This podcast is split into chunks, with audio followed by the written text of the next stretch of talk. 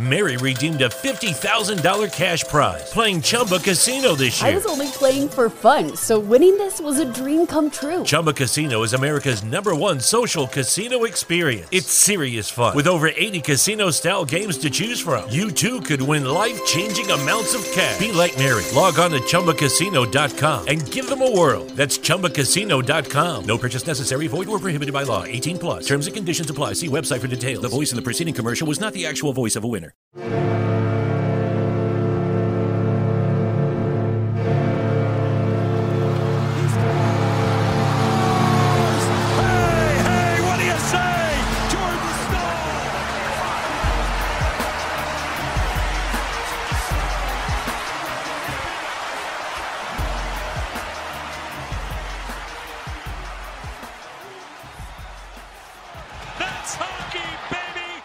Hey guys, what is going on? Welcome back to season two, episode eight of the Surge Cast, presented by Primo X Hockey, Level Up Snacks, and In the Clutch Apparel, empowered by Belly Up Sports. I'm your host, Bailey Curtis, and you will notice that my co host, the one who started it all, Zach Martin, is not here this week. He is moving and gave me reins of the podcast this week. So we are hosting Girls Night here on the Surge Cast. You will notice I have three lovely guests here with me today, uh, two of which you will probably recognize because they have been on the pod before. Starting off with Sam Wismer. Sam, how are you doing? I'm good. How are you? I'm doing great. It's a little bit nerve wracking kind of being a host. So we're going to power through it. But um, yeah. oh, I know. It's something yeah it- it's definitely new um next up we've got kat hunter uh tiktok extraordinaire for the canes how are you I'm doing well, and I think this is going to be fun. We talk over Zach anyway, so I think we've got Oh, yeah. this. Oh yeah no totally who needs him right Yeah, he just feels anyway. no, we love you, Zach. Um, and then to introduce our newest guest, uh, first timer here on the podcast and first podcast ever, we have Juliana Jules Moore. Jules, how are you doing? I'm great. How are you? I'm doing fantastic. How does this feel being on your first podcast? It's a little nerve wracking, but um, I'm here. I'm I'm Yes. excited and ready to talk about what we have to talk about today. and we have a lot planned. So, like I was kind of telling everybody before, when we were kind of trying to set up like topics and stuff like that, there was nothing new to like nothing new dropping. There was nothing topic wise for us to talk about up until like a few days ago when it was just like boom, boom, boom, boom, boom content. And honestly, it, it's a lot. So, we can go ahead and kind of start getting right into it. And the first is actually somewhat Canes related, but it's more gearing towards our uh, AHL team, uh, Chicago Wolves, which I'm so glad we have Sam here on the podcast today.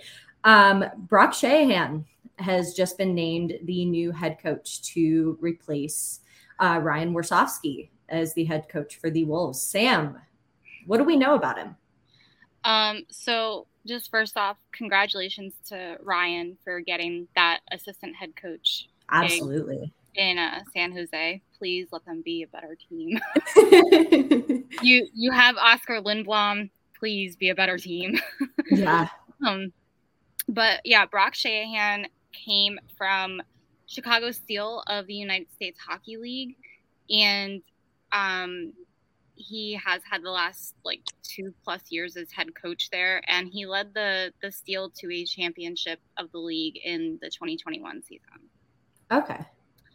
Um, so, but prior to that, he spent four seasons as assistant head coach and associate head coach at the College of the Holy Cross, and one year as assistant coach at his alma mater, which is Notre Dame. Okay. And then he played four years at Notre Dame from 2004 to 2008, and he was alternate captain in his senior year. And um, he helped Notre Dame reach the national championship game that year. And he went on to a five year pro career, mostly in the ECHL, which is basically a level below the AHL. And he played one game in the AHL with the Houston Aeros in the 2009 2010 season. Okay. So Um, he, from what we know, he's a pretty he's pretty seasoned with the game of hockey. Then, so Yeah. And I, I think with him being in the United States Hockey League and just having that experience and leading these guys, he can definitely develop players. And I think that's super important, especially with being in a development league like the AHL. Mhm. Okay. Yeah, because that that was the one thing that I or the one big thing and question that I've kind of had too is we had uh Andrew Rinaldi on the podcast a while ago and something that we talked about really heavily on that podcast was how similar Warsofsky's and uh, Brind'Amour's coaching styles were and how they complemented each other really well for guys breaking that NHL roster and coming into that the bigger league. Um, do we or what is his? Do you know a lot about his coaching style, or how do you think that's going to kind of present I don't coming know. onto this NHL? I don't know much about his coaching style. I know um, Wendell Young, who is the Wolves general manager, he basically said we were looking for a good communicator who knows how to win, and having won a championship as a head coach is quite an accomplishment. And he knows how to communicate with both players and the staff, and he brings all those credentials to the table.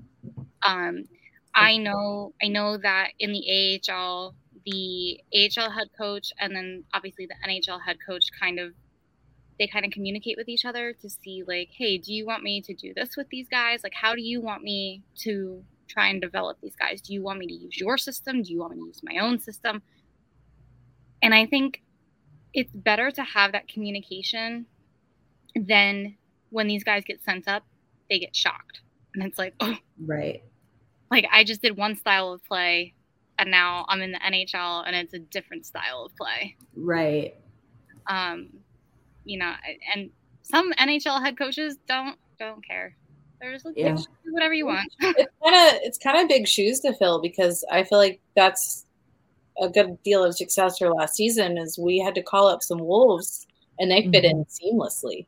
Yeah. And everyone was like, they're ready to be on the team. And I feel like other teams, when they had COVID issues and they had to pull up guys, it was like, oh, that really hurt their team. But we were like, we're fine if we pull them up.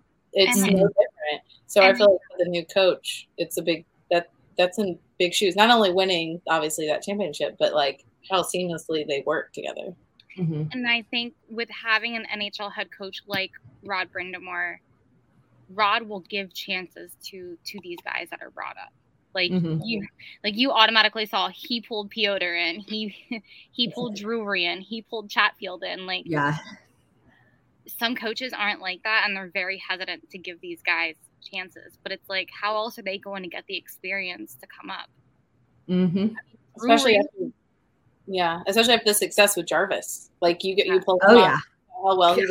I I can't even again, still can't believe we had the discussion of is this guy gonna be on the I team? know. And now we're like, oh, of course he's gonna be on the team. So Yeah. I mean, I feel like that next discussion is probably gonna be with Drury. It's gonna be like and or Chavez like be like, are they gonna be on the team? And it's like, well, of course they should be on the team, but we have so many guys now. It's And the thing is, before um, Pacioretty and Coghlan kind of came into picture in the picture too, uh, Chatfield was basically a shoe in in almost every single scenario that I had seen too. So we know, and this is something we say and talk about all the time too. These guys are ready to see an NHL roster. It's just a matter of where exactly are they going to see that. And you saw a lot of that this past off season where guys are signing off to different teams and where they might have like that better NHL chance. which with Bear and um, Gardiner that are still a little bit of question marks. Mhm. Like Chatfield might still like even having Kylan, that wasn't like oh that means Chatfield's not in. It just means Yeah. we do have someone there and someone that's a pretty solid person in case we don't get this figured out. But I mean, you know, our GM is. I don't know what he does. It's miracles. out, but it always works out. So and to think we always used to doubt him. he still makes me nervous. Yep. I was gonna say in regards to, to Yeah. the AHL guys trying to fit into the lineup too, it gives them a competition level of Mhm. hey, I want to be here. The coach is giving me a chance. Like I need to make this moment worth it. Oh, absolutely. And Drury was a big one that stood out to me when he was brought up. And Yeah. eh, like he took that 15 minute elevator conversation equivalent to the eh, NHL and totally He scored like, every game. He right. went- He used it to his advantage. And Right. that's exactly what these guys are looking to do when they get brought up. And I yeah, think so it'll be interesting to see how his coaching style aligns with Brind'Amour's, as well as getting these guys ready to have that moment of, hey, this is your time. Like, you Mhm. know, use it wisely. right. Yeah, and because we have such a young core, like they're going to be comfortable coming in with like Just Barry and and Jarvis. Like they're going to have that comfort of there are guys my age. There are guys here that are going to be learning, but they also have that experience. So it's a competition while also not feeling like you're the young kid outsider. Which is, and Alright. then you also have their experience, but then you also have the older experience of not just Staal now, but with Burns. Yeah. guys have been around a couple of ranks. Maybe just a few. no, but yeah, it, Um, it's it's super exciting. But uh, Bailey, Kat, and Jules, what have we learned from from not doubting the GM?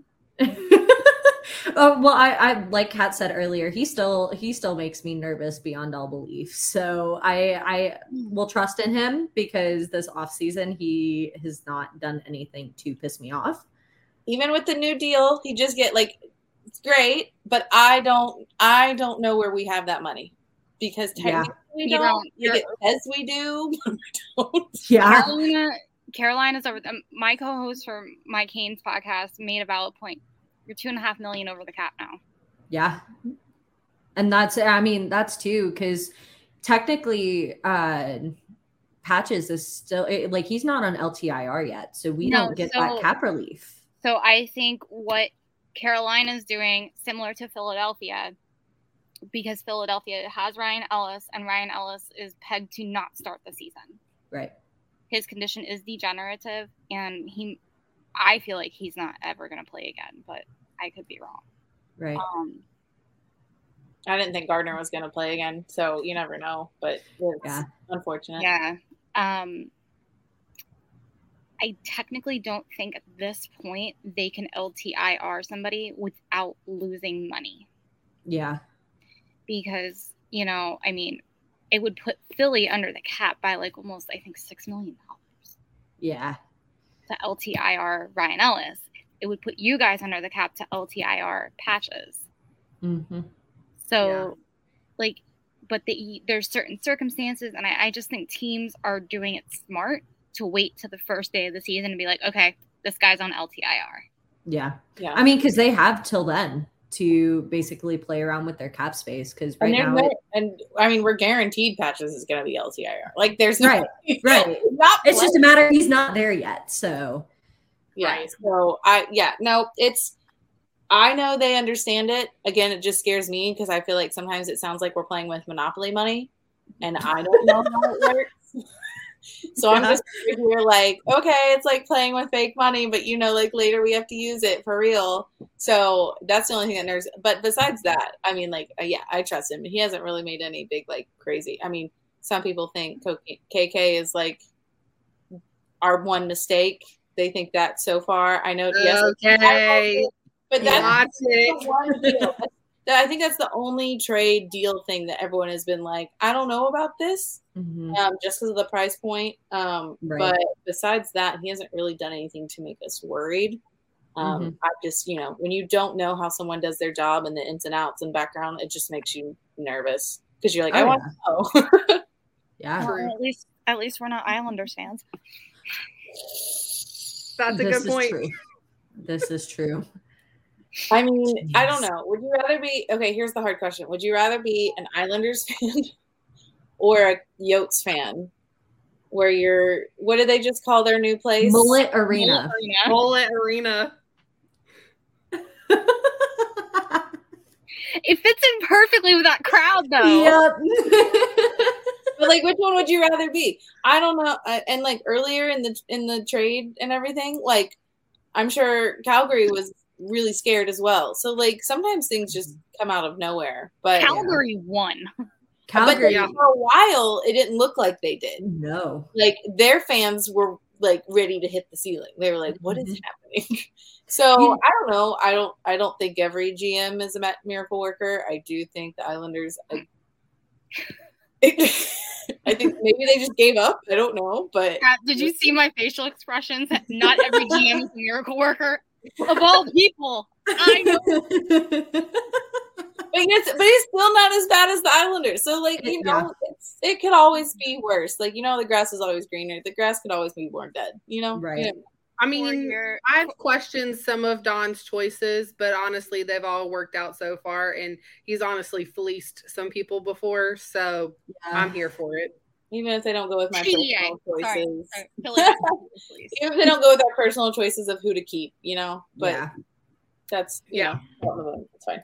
He didn't ask me for my opinion, so I wish he did, and I'm sure everyone on Twitter wishes he did. But you know, No, and that, I that's think what I it's always not to. that's what I always say to people is like Mary redeemed a $50,000 cash prize playing Chumba Casino this year. I was only playing for fun, so winning this was a dream come true. Chumba Casino is America's number one social casino experience. It's serious fun. With over 80 casino style games to choose from, you too could win life changing amounts of cash. Be like Mary. Log on to chumbacasino.com and give them a whirl. That's chumbacasino.com. No purchase necessary, void or prohibited by law. 18 plus. Terms and conditions apply. See website for details. The voice in the preceding commercial was not the actual voice of a winner.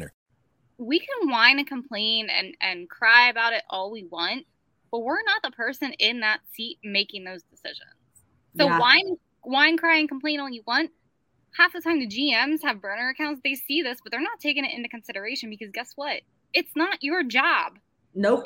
Their job. well, As There's much as we wish it was. As much as we wish we were all keyboard GMs, we're not. I mean, I kind of do, but kind of don't because I feel like the pressure that they have sometimes, like, I would pass out. again, monopoly money. Like, how does it Yeah. work? Yeah. I have to. I figure out my own credit cards, and that stresses me out. I can't I- imagine having that much money to just be like, yeah, sure, I'll spend it. you know, and it makes you think about it too, because uh, who are the other guys? We've started it like there have been rumors going around that we've bid on like super high price guys. Like there's rumors coming out. We're looking, we've been in trade talks with Patrick Kane. We're talking about Sonny Milano. Um, Paul Stastny was a big one before you know all that happened. We'll get into that here in a little bit, but it, it just makes you think like it's exactly monopoly money like where exactly is uh, where do we have the ability to be able to even consider these big signings Well, yeah. Sorry. go ahead, and and and like I know people see like these AHL signings come out, but you gotta look: is it an NHL contract or is it strictly an AHL contract? Because if it's an AHL contract, it's strictly coming from the AHL club, mm-hmm. not coming from the NHL. yeah So like Drury and Chatfield, if they're they're two way contracts, they're coming straight from Carolina's cap hit. mm-hmm. They're not coming from. If it's an AHL contract, it's, so like if they were to say they were to re-sign Polarowski and it was just an AHL contract. He's in Seattle, I'm gonna cry. um, if they were to ever re-sign him and it was an AHL contract, that money would strictly come from the Wolves. That would Mhm. not come from Carolina. okay Yeah.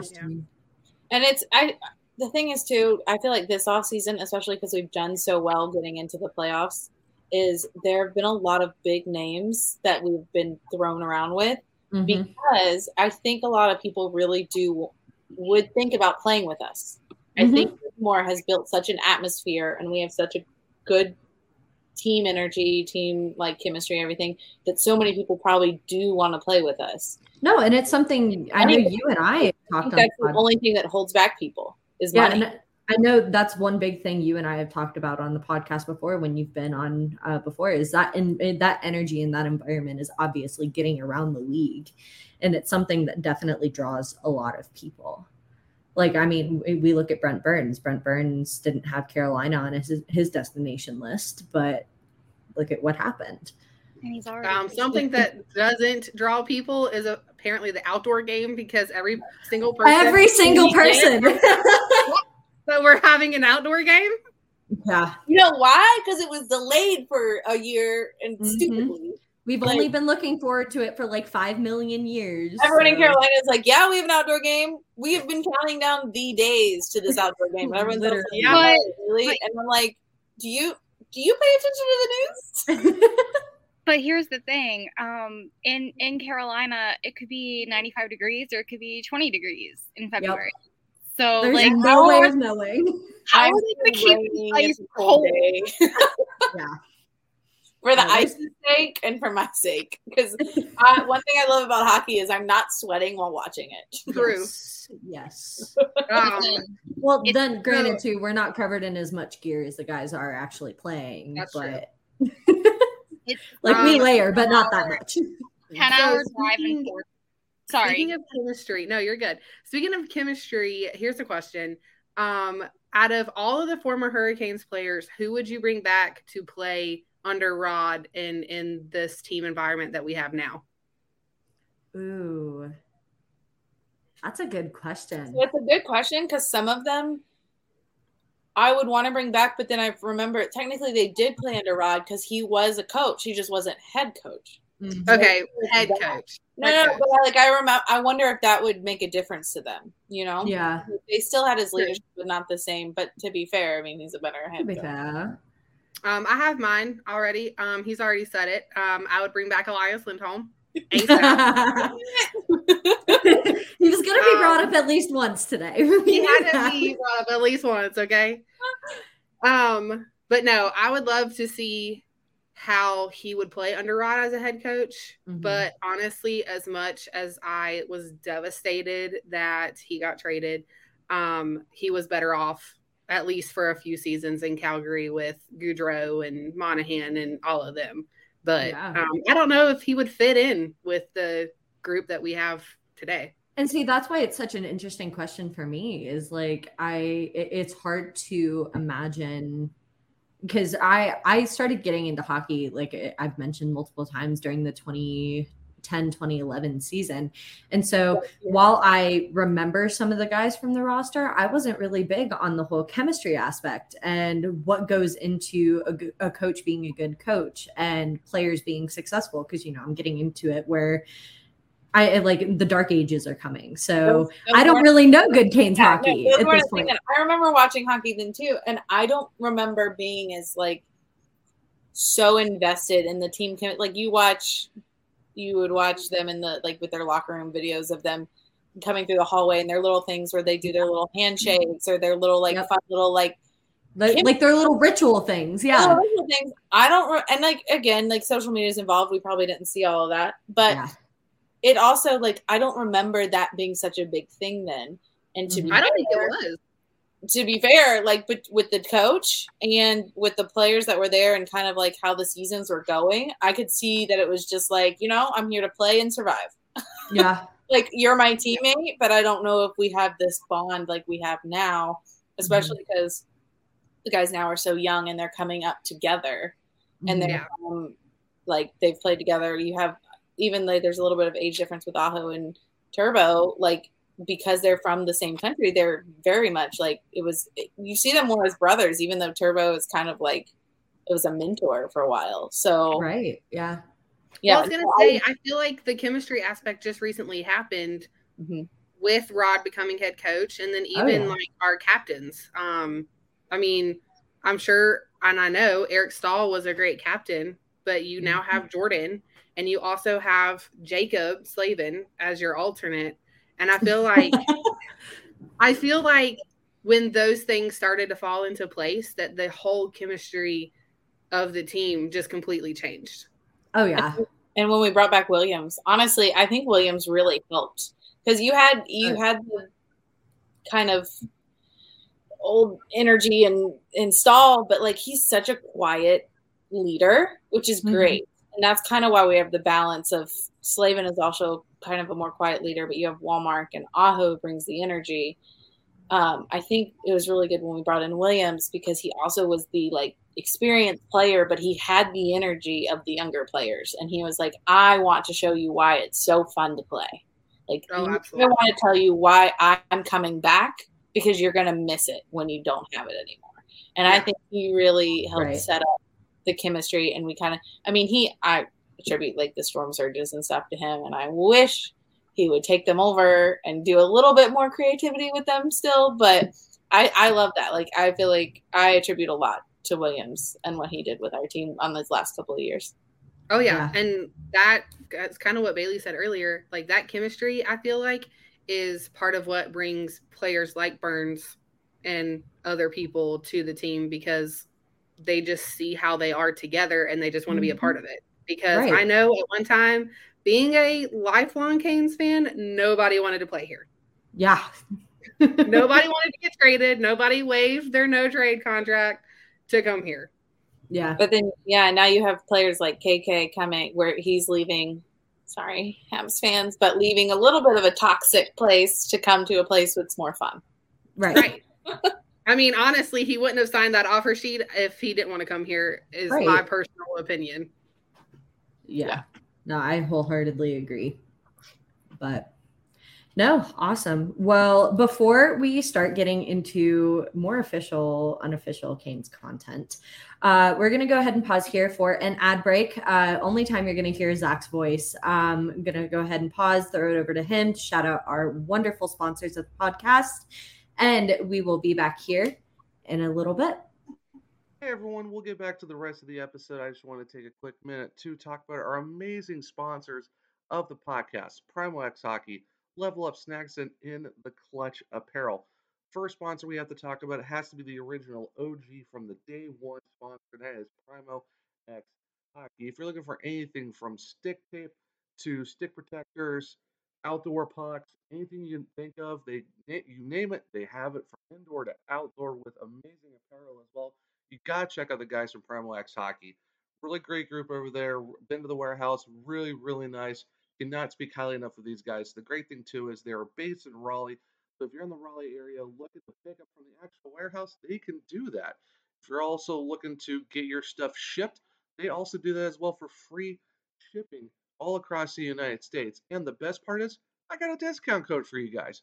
So if you go to primoxhockey.com and use the code SurgeCast, in all caps, you get 20% off your order. Like I said, you cannot find a better group in terms of just having great hockey equipment and even apparel. We got hats, we got koozies, we got t-shirts, hoodies, all that great stuff. So make sure to go to primoxhockey.com. Use the code SURGECAST so you get 20% off your order. And like I said, you can do pickup at the warehouse or you can get it shipped. That is how amazing these guys are, and it's fast. So why not go check out Primo X Hockey, where you know you get all your great hockey equipment, and you can support the podcast and support them because shop local, support local. Next sponsor I want to talk about is Level Up Snacks. If you're looking to take your gaming to the next level, make sure to check those guys out because they have really great, amazing, you know, drinks. They got watermelon, they got apple. I I'm a big watermelon guy, but I don't know that green apple tasted really good.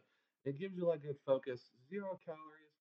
Why why not enjoy some you know great hydration while you're playing those games to take your game to the next level with these guys at Level Up Snacks. And the good and the cool thing too is they got snacks coming soon and they got fast delivery. So why not join the Level Up fam? Go to levelupsnacks.com and if you use the code SurgeCast, that's right, another SurgeCast code, you get 10% off your order. Just go to levelupsnacks.com, use the code SurgeCast to get 10% off your order with some really great quality drinks and snacks coming soon as well. The last sponsor I want to talk about is In the Clutch if you go to intheclutch.com, where they have amazing MLBPA, MLSPA, NCAA, and vintage sports designs on all 100% licensed products. Like I said, really great, amazing stuff. They even got hockey on there too. So if you're looking for, you know, a Cincinnati Sting, or if you want to look for Mighty Ducks, Cincinnati Mighty Ducks t-shirts, they even got the New England Whalers t-shirt. Anything you think of for hockey, they got them over there. Plus, amazing on the sports as well. And the cool thing too is we even got some merch over there as well within the clutch. If you go to their hockey section, look at the cast, we got a t-shirt and we got a hoodie. And another great thing too is we got another discount code in there as well. If you use code SURGE, you get 10% off your order within the clutch. Really great group over there. I cannot highly recommend them. Their products are amazing. Definitely check them out. So remember to go to intheclutch.com uh, and use the code SURGE. You get 10% off your order. So big, massive props to Primo X Hockey, Level Up Snacks, and in the clutch.com for being able to help support the podcast. And like I said, if you guys use SurgeCast at PrimoXHockey.com, you get 20% off. Use SurgeCast at Level Up Snacks for 10% off. And if you use Surge at InTheClutch.com, that's another 10% off. So why not help support the podcast by also helping out the sponsors as well? Now, without further ado, let's send it back to the rest of the episode. And we are back. So, to get into the next thing to talk about, and I know Kat has been particularly excited to talk about this one. So, we, there was. no, so there has been there have been particular rumors floating around for a little while about a particular jersey situation. Um, we all know and love our alternates. Um, the alternates are a fan favorite across the league. Um, and it was just unofficially, officially announced that the alternates, the black alternates, are going to become our brand new home jerseys, replacing the original red with the logo you'll see behind me on the YouTube or on the YouTube channel behind me. Um, and reds may be no more. Kat, what do we think about that? I I personally am a huge fan. Okay. My personal thing is, first of all, I love the Reds. Okay. The Reds Mhm. were a thing for us like lifelong. Okay. Personally, my first jersey was a red Wards jersey. Like, Yep. that was my thing. Yep. And I don't mind reds. I personally don't always think I look great in reds. That's a personal opinion. Mhm. so my next jersey was the black for obviously my boy Slavin.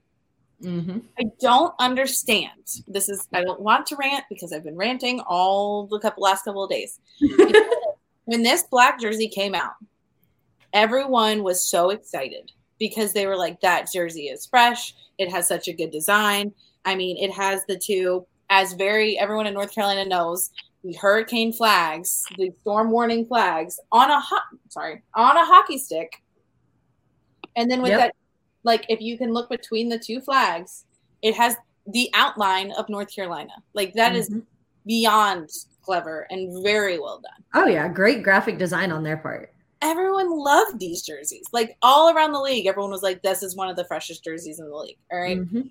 Mary redeemed a $50,000 cash prize playing Chumba Casino this year. I was only playing for fun, so winning this was a dream come true. Chumba Casino is America's number one social casino experience. It's serious fun. With over 80 casino style games to choose from, you too could win life changing amounts of cash. Be like Mary. Log on to chumbacasino.com and give them a whirl. That's chumbacasino.com. No purchase necessary, void or prohibited by law. 18 plus. Terms and conditions apply. See website for details. The voice in the preceding commercial was not the actual voice of a winner. What's good for your heart? Nutritious, delicious, and blue all over. We call it a boost of blue. Blueberries are heart healthy and packed with flavor and nutrients like fiber and vitamin C that can give you a lift all day long. So call it whatever you like. Just remember to grab a boost of blue. Haven't heard anything bad about them. For the last couple of seasons, we've had them like you know they've been our like weekend jerseys. Friday we wear black on Fridays, those things. Mhm. And everyone was like, kind of like we get wins in them, and like we do that fun thing of like you get this many wins in the red and the black and the white. So everyone was like, let's. We want to see more of the blacks, and honestly, in the playoffs, we started to see more of the blacks. Mhm.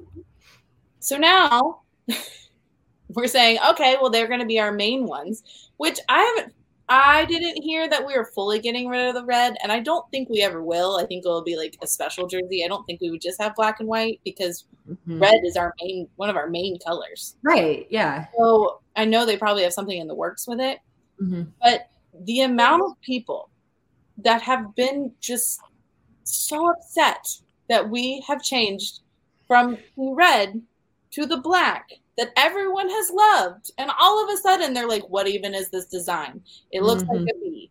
Um rest in peace of the red. We've had it forever. And it's like why are we just are we and like you said we didn't have a lot of topics going into this podcast. Are people so ready for hockey that anything hockey related just causes a meltdown? Because i feel like that's what happened.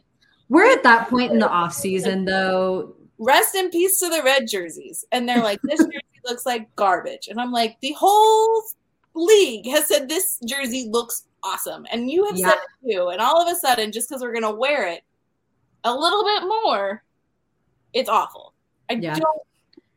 Like I said, my my one thing was I'm trying to figure out are these the people that are that were so against change that when we went from the Whalers to Carolina that they were like, oh no, we're no longer the Whalers. da, da, da. That's what it feels like. And I'm like, guys, it is a jersey that we've already been wearing, and we just are gonna wear it a little bit more. Yep. What is the big deal? It looks Mhm. great. I love it. I yeah. Sam. I know, I know what the big deal is. It's the Okay. off-season- it's- Outsider's perspective. Let's go. It's it's the off season and nobody has anything to talk about. this yeah so this was the point that i was Nail trying to make too. It's like we're we're at that point at the off season like we're the, the avs just posted something today. They were like 49 days away from opening night. And i was it, like we're so close to the beginning of the season but we're still that much or that far, far away to the point where people like freak out because they're in like withdrawal. And i and feel I, like I made this valid point to um my my co-host. I said this is the deadest month for hockey. Mhm. oh all yeah pods, not just Flyers pods, not just Canes pods, not just Avs pods. All hockey podcasts, even Mm. AHL podcasts, are struggling to find things to talk about right now because Yeah. it is the deadest month. Mhm. oh yeah Yeah.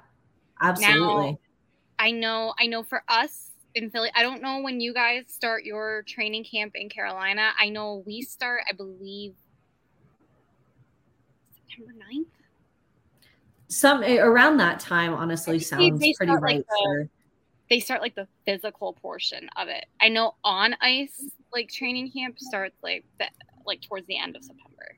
yeah Yeah, we've had some guys practicing and kind of playing around, but we haven't started yet. So I think uh, probably around the beginning to middle of September is when ours also starts. Mhm. Yeah, Um, because the first preseason game is September 27th. Mhm. Yeah, ours is the twenty second, twenty third. I don't remember. Know. Come on, Sam, you should know this. Um, but no, like when I saw um when I was at the checking for charity event where a lot of pro players come to, um, like I saw Johnny Gaudreau, uh, TDA was there. Like these guys are here. Like I, I Mhm. know personally from from my demographic, a lot of my players are already here. Yeah, I think because they've been throwing this in my face last couple of nights. Nino is still he was out of the country with Aho and they were taking a tour around the Swiss Alps. So I think they're still finishing up some trips and then but I think they're coming back. Like I think Pesce just did um, some kids camp. So I think they're starting to wrap up and do their last couple of things before they get in for their workouts and start getting back into it. Um, but yeah, uh, I don't think we have anything else to talk about, and I think that's why this jersey thing went so out of proportion. I don't- Um, my two cents on the whole black jersey take is I'm excited. I love it. Um, I think there's too much red sometimes in the NHL. That's Um, fair. so yeah. I love that we have another color that we're gonna primarily use. Well, they talked. Um, well, they talked about like they're like it's hard to see on broad. The black's hard to see on broadcast, and I'm like, I'm sorry. Have you seen our red and white jerseys when we play the white and red Detroit Red Wings? I'm yeah. awful. No, I don't know who's who in those games. Exactly.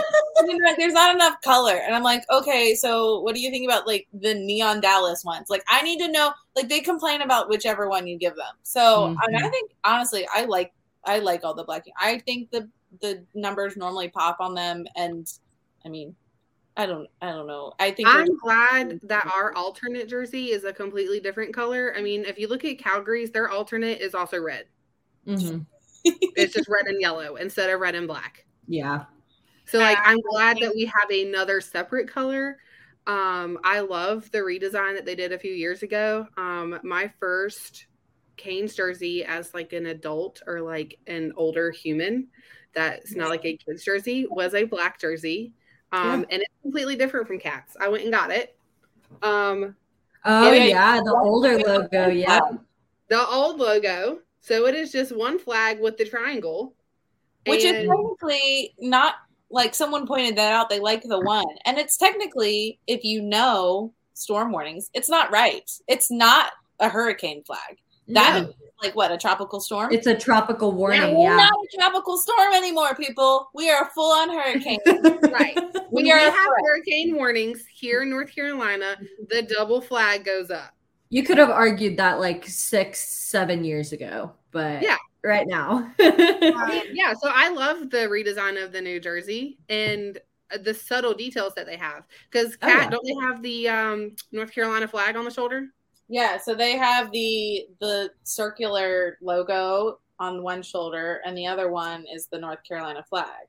yeah. Right, So, which is and, like, super cool. I I don't know. I people were like, it's just they have subtle things, and I'm like, honestly, less is more on a jersey. Yeah. Because we're already concerned that let brands are going to start putting their logos on the jersey. They're already putting them on the helmets, and I'm like, I'm.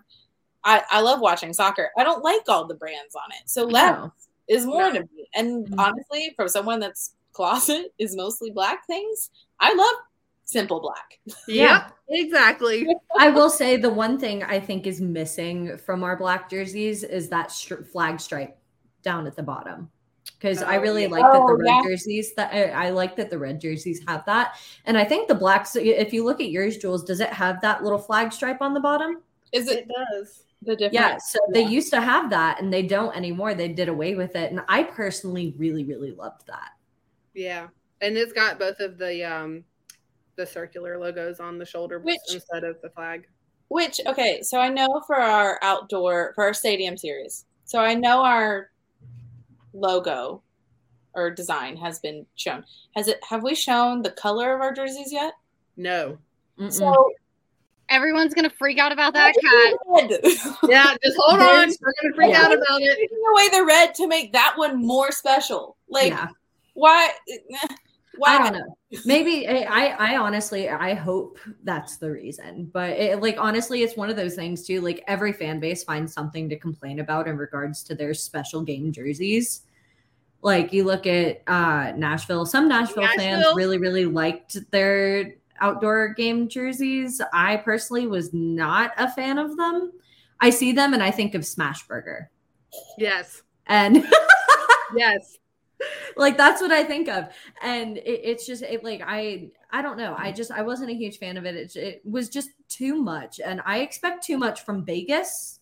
I don't expect all that done up nonsense from Nashville, Well, and Nashville is like a southern Vegas at times. I guess yeah. This See, was That is a this was- simple jersey, This was But see, to me, that logo doesn't pop as much as I think it would. right? Yeah, You're right.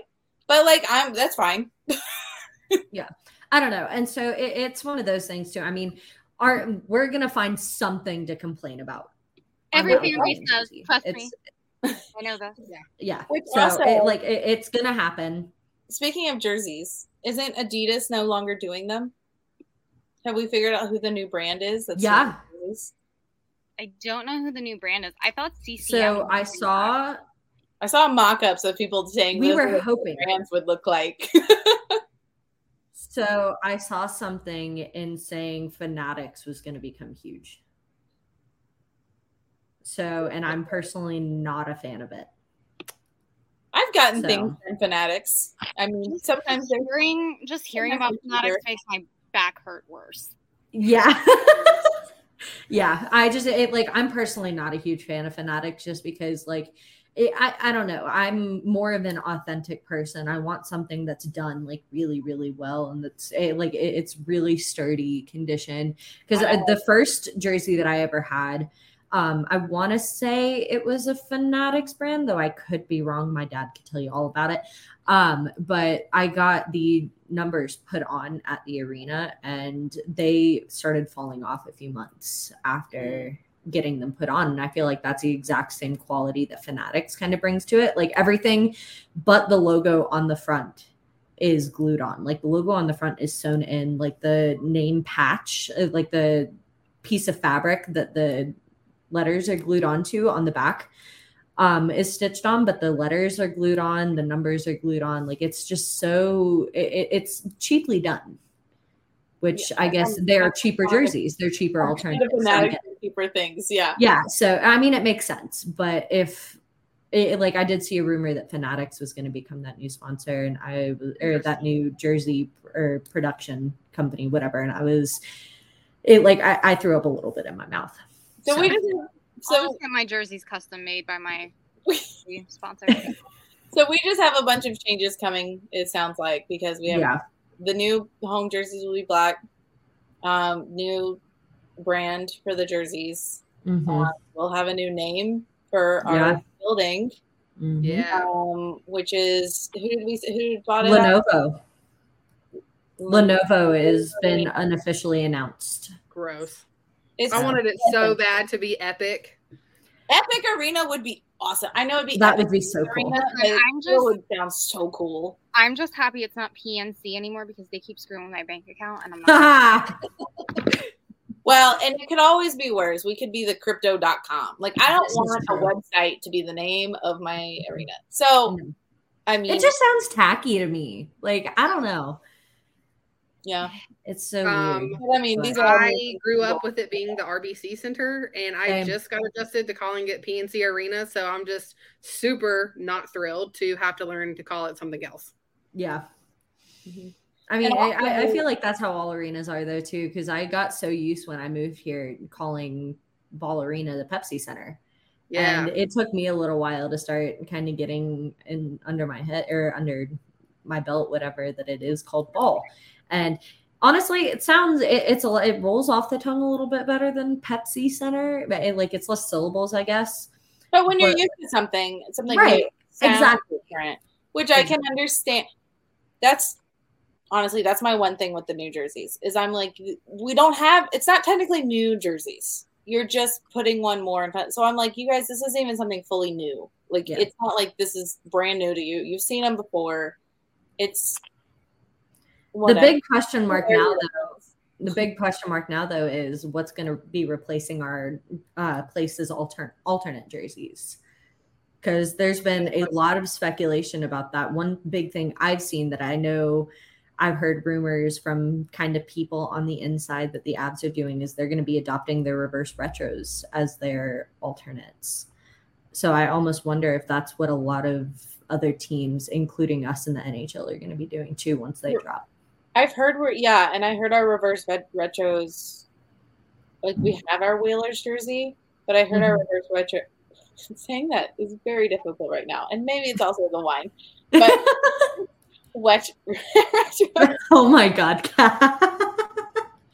The retros I've heard aren't aren't going to be as strong of Whalers as like we initially because we already have our Whalers jerseys. Yeah, I I've heard that it's gonna be like the logo, like we're still gonna have the Whalers logo, but it's gonna be more done in Carolina Hurricanes fashion.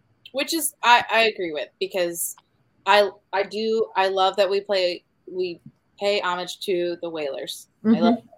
And I Yeah. but I did see someone saying we should wear the Whalers more. And I'm like, we're not the Whalers anymore. Like Mm-mm. can say, hey, this is where we came from.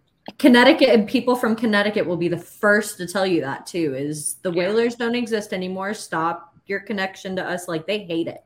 Yeah, like I'm I'm all for like, yeah, pay your respects. But that's Mhm. that's not who we are anymore. So that shouldn't be our whole brand. And Yeah. like to be fair, that's one thing I've always like I liked our Whalers jerseys, but when everyone got the really cool retro ones and ours were always kind of played up as Whalers ones, I was like, I, I'd want to see more of a different kind of retro Carolina one. And the thing that I really like too is I like that we seemingly are very connected to our past. Like there are not a lot of other teams in the NHL who will proudly say and eh, like be connected. Like Winnipeg Jets, they moved and relocated from Atlanta. They were the Thrashers. Yeah, you don't see point. them honoring Atlanta. Right. You don't, don't- see the thrash them doing anything with the Thrashers. And so there are not a lot of teams that really do that kind of thing for their past teams except for us. I feel like we're the at least and this may be biased too. This may just be me looking through a very small microscope at my team. But I don't see a lot of other teams doing as much as we do to pay respect to the art past. I feel like we do extra. I appreciate that we do, and I feel like we do because in me discussing it with some people who have had Mary redeemed a $50,000 cash prize playing Chumba Casino this year. I was only playing for fun, so winning this was a dream come true. Chumba Casino is America's number one social casino experience. It's serious fun. With over 80 casino style games to choose from, you too could win life changing amounts of cash. Be like Mary. Log on to chumbacasino.com and give them a whirl. That's chumbacasino.com. No purchase necessary, void or prohibited by law. 18 plus. Terms and conditions apply. See website for details. The voice in the preceding commercial was not the actual voice of a winner. With the new Chevy Silverado, you might be driving in this. But with the Silverado's redesigned interior and large infotainment screens, it'll feel more like this. Introducing the new 2022 Chevy Silverado. Find new upgrades, find new roads. Chevrolet. their original 16 whatever like the the people that are like we've been around for for forever they seem to they don't like to admit like we have technically the carolina hurricanes were the way like, they don't they like to blur out that past for us. And and so i think we also like to be like nope we were around as well. Yep. that's not us anymore. So we've like progressed from that. But we like to say hey we did have a past whereas you like to erase our past. Yeah. and we're, we like to say like we're we're not as brand new as you like to think we are because that's everyone's they're like oh the new teams the new southern teams. And it's like Mhm.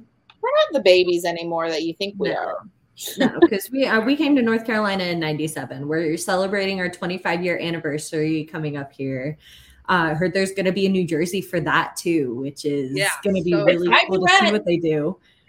I have so many sorry I can't I've talked about the jersey so much yeah, I I just, just it sounded like we it sounded like someone died when they announced this jersey so many people were like rest in peace to the red ones and I'm like guys it just opens up more things to do What I thought was really interesting too is Barstool, Barstool Sports for North Carolina even shouted it out too. They were like, Caniacs probably aren't going to be happy about this one.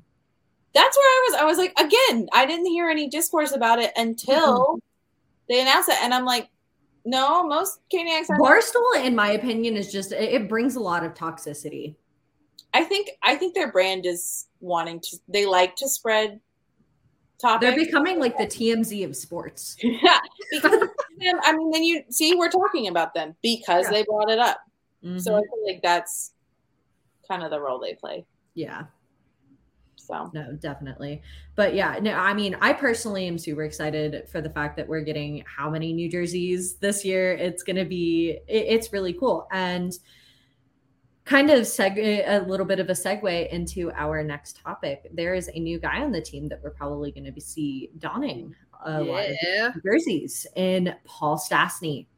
Um, Paul Stastny just recently signed a one-year, 1.5 million deal or million dollar deal with the Canes. Um, and something we were talking about a little bit earlier was the young core that the Hurricanes have uh, as a team. I feel like a lot of this offseason has been kind of disrupting that a little bit with Brent Burns being brought on 36 years old. Uh, Patches, he's the same age as Jordan Staal. Paul Stastny, I want to say, is 35, 36 as well. Um, older guys, uh, Jules, what do what are our thoughts on this? Do you know a lot about Paul Stastny? What do you kind of Um. I don't know a lot about him. Um, I kind of followed him when he played for the Avs, and Mhm. then, um, you know, then he moved on and went to the Blues, and then moved on from them and went to the Jets. Mhm. Um, and so, you know, he's been on a couple of different teams. Um, he's been in the playoffs before. Um, I don't think he has won a Stanley Cup yet. Not by not from what I know. Yeah. Um, like I said, I know he has been in the playoffs. Um, I mean, I feel mean- like with his age and even Burns, um, like bringing in a few more older guys is great. Um, Mhm. I mean, like you said, we have a super young core still. Mhm. And I feel like bringing in people like Paul, like Burns, kind of helps with, you know, maturing that young core. yeah. Um, you know, you have veteran guys that you're bringing in that have played for so long and have maybe even played longer than some of them like were old enough to be in skates. Yeah. Um, but like, you know, I, I think it's good. Um, not exactly sure where he's going to fit in, what line, um, who he's going to be matched with, but mm-hmm. even in a locker room presence sense, I feel like it's great. Um, it just adds to kind of the age of the entire group overall. And it's just another person for these younger guys to be like, okay, he's been playing for so, so long. Like I can do that too. Mm-hmm. Oh, and oh, yeah. also too, like I said, he hasn't. I don't think he's won a Stanley Cup yet, but he brings that playoff experience that you know you match him with somebody like Jarvis, who in his first year has one playoff under his belt, but absolutely has no idea actually, you know, the experience of it all. Like he doesn't know? have that veteran presence about him the way that exactly. does. And so yeah. I do have a bunch of his stats pulled up. So in his entire career, he has played a total of 103 postseason games in his wow. entire career. And he entered the league in uh, 2006. So 103 games in that long of a time span isn't all that much if you think about it, but it's still a pretty good amount to know how playoffs work, the ins and outs of it, what you're supposed to do, what you're not supposed to do, how different of a game it is compared to regular season, as we pretty recently saw. In that time frame, he had 26 goals, 43 assists, uh, plus minus of two. Um, so he like he knows a lot about how playoffs work. And so and coming off this past season too, kind of getting out of that playoff scene this past season, he's coming off of 45 mm, total points for the season. That's not bad. He's a 20 goal scorer, which is not that top high goal scorer, like that natural goal scorer that we kind of got in patches. But it's still somebody who's kind of on par with guys on our team, like Aho, like Svech, like Kat's not going to like me for bringing him up, but like Niederreiter was. And so it's one of those things. Sore subject. I love talking about him, but today especially, this man has been out to get me. these pictures, the Preds posted pictures slash thirst traps. Yeah, like they know. Yeah. But but he's good. Um, Paul Stastny is really good at faceoffs too. Like yeah. he's he's kind of a he's kind of a medium to high player. Like he's not like your superstar, but no. he's not gonna hurt you. He's not and, flashy. No, yeah, right. And that's it. He's not there. Right. And it's one of those things like a lot of people that I talk to who aren't like primary Canes fans like to bring this up a lot is we're not a flashy team. No, they, are really, like, really good at those greasy, like get dirty kind of goals. Like we see maybe one or two highlight real goals every season. Mm-hmm. Um, and so it, it's one of those things too. Like it almost makes you think with Paul Stastny coming off of uh, Winnipeg to join us.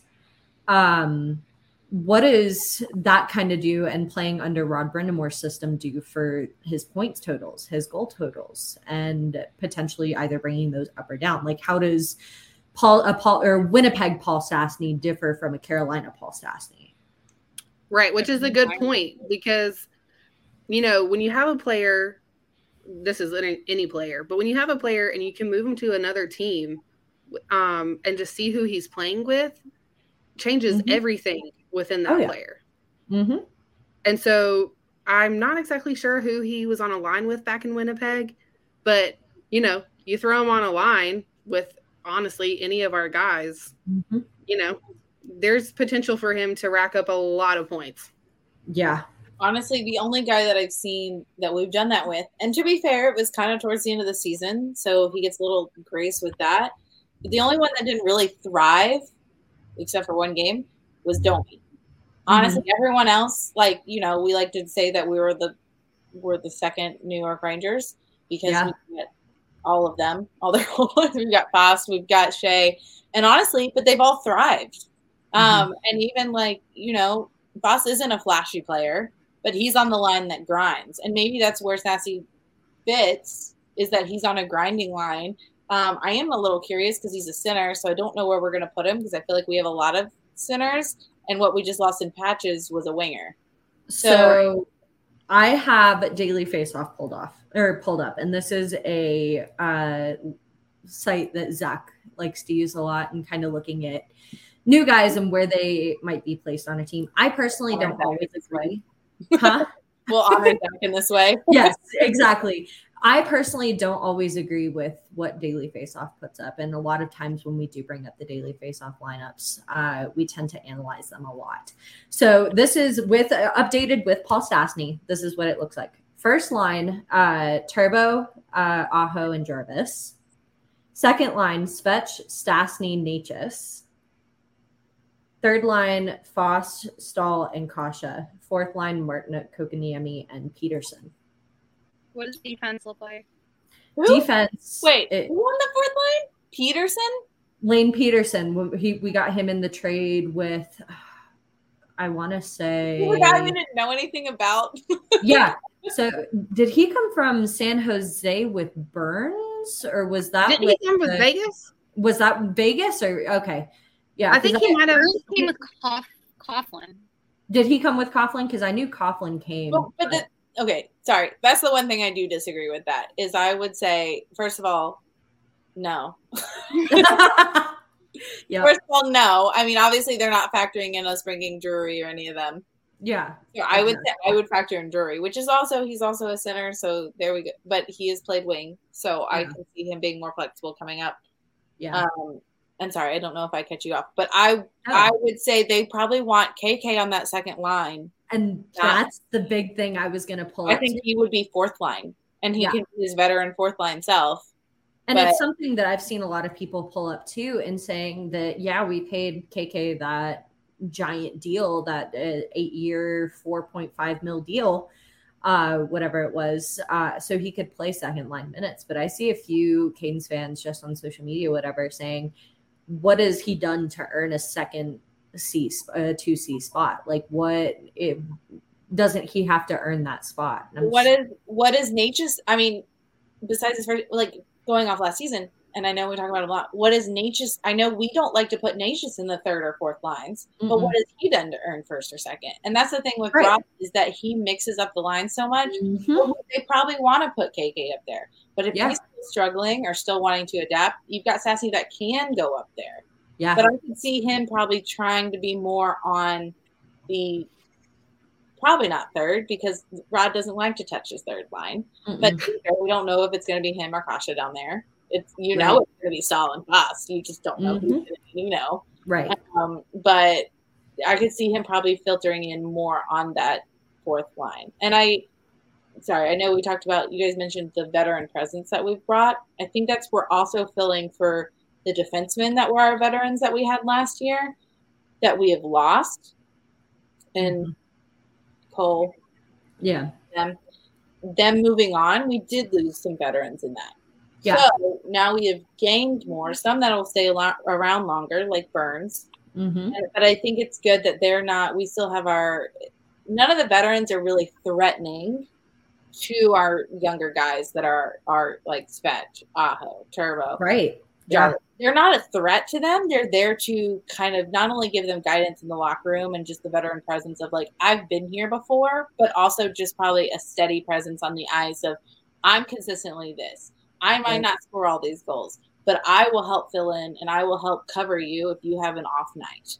Or Mm-hmm. I'm here just to work hard so that you're not just busting your butt and I'm not I'm slacking. And that's Right. what you get with veterans. Veterans will be there and they'll be like, I'm going to work 100% because you're never going to say Staal isn't working. That Right. man, Right. he was on the biggest drought of the in, this season. He was on a huge drought to the point where people Mm-hmm. were like, should he be our captain? Which was that might be the worst take I've seen. Yeah. yeah. But and then he broke it. But you're like, that man is busting his butt, and you know it's all behind the scenes and on the bench. Like it's not just on the ice. and it comes to kind of getting back to that whole like doubt in Jordan Staal too. And I know I've mentioned this before on the pod too, is it even came to a point where a reporter sat there and asked him, There is not production from you lately. What it, what makes you confident in that you're leading this team properly? And he's just kind of like, as long as we are scoring goals and we are doing what our guys need to do, I know I am doing my part as a captain. A captain doesn't always need to be a flashy, uh, Auston Matthews, uh, Steven Stamkos, Gabe Landeskog kind of player. Like as long as your player is being a leader and you are doing what you need to do and helping lead your guys and helping your guys uh, the guys that you're captaining or whatever the guys that are underneath you doing helping them be the best that they can be you were doing all that you need to do It's to the it's the accountability and the selflessness that makes him a good captain. But of course, like you know, the media that they don't like that because they're like, he's not scoring all these goals. He's kind of like that's the role of a captain. And it's like that's not why you select a captain. If you're going to No. select someone that's a top goal scorer, you're going to pick some of these guys that have no reason to run a team except that they can score goals, and that might not count for anything in leadership. They're just really good with a puck and a stick. yeah So Right. yeah, sam what were you saying Um, I think I've said it before on here, but you know, I heard somebody say and, and compliment Carolina on another podcast and say there's not one superstar on the team. Mm-mm. It's a superstar team.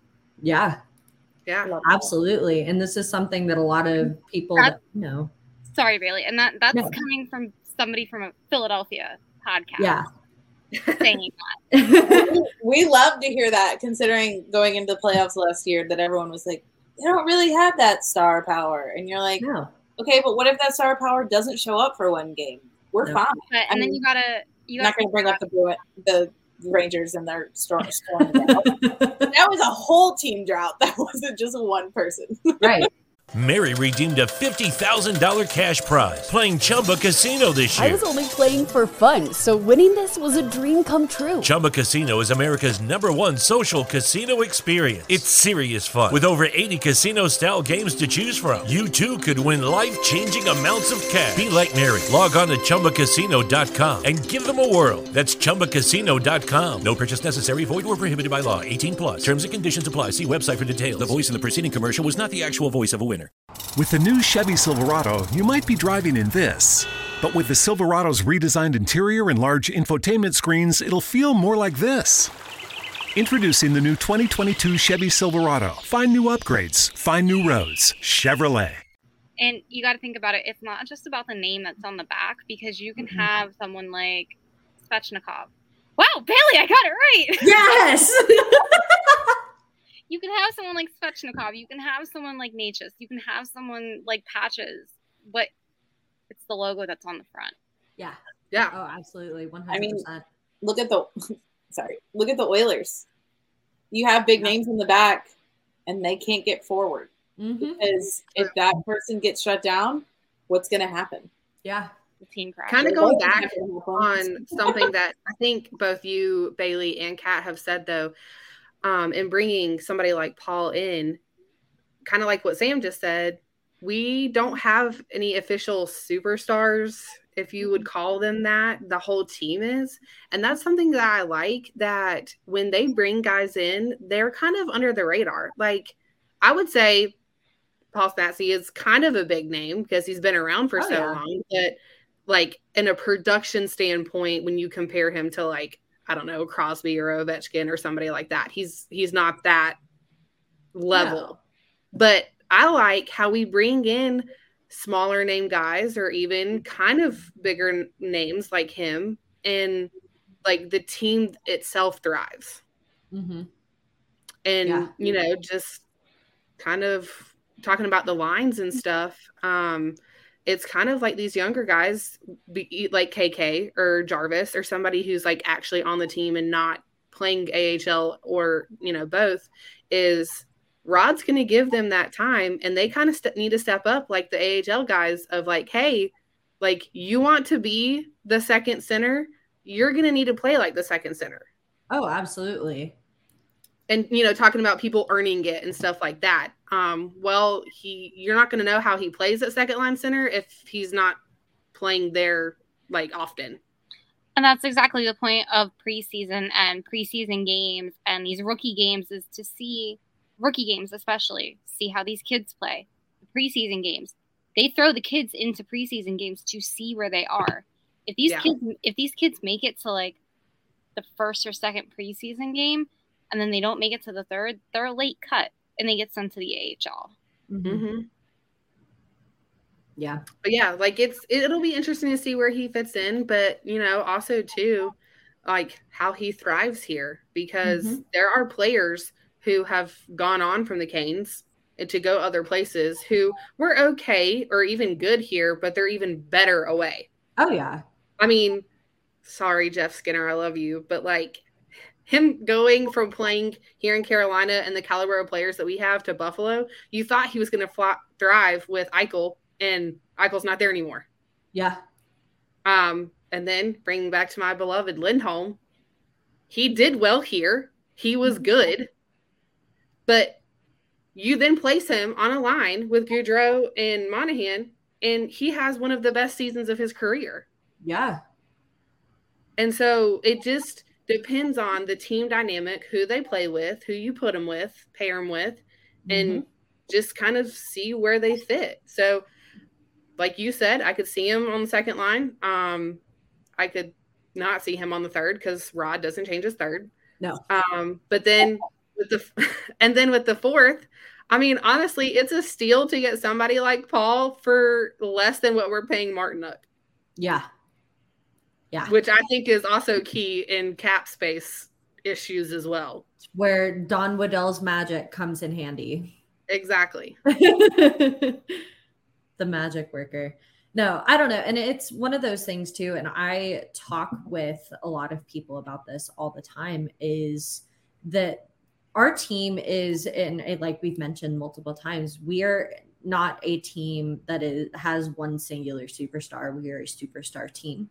And I think that plays a, and that says a lot about the versatility and the depth that the Canes have versus other people in the league and other teams in the league where you see them run their specific set lines that maybe change once in a blue moon whereas Rod does not run a lineup. He runs lines. He run he decides, okay, what lineup is going to be best fit given the team that we are going up against. We know this one team one line is not changing, but what do the others look like? And so it, it's one of those things too where you see a lot of scoring depth down all of our lines. You're not like you're seeing our 20 goal scorers and our guys like Aho Svech, all those guys, but you see a lot of scoring down the lineup too. Like we saw a bunch of production in a few of the games that Stepan played. Mhm. Um, it like Stepan was a fantastic what you would call fourth liner.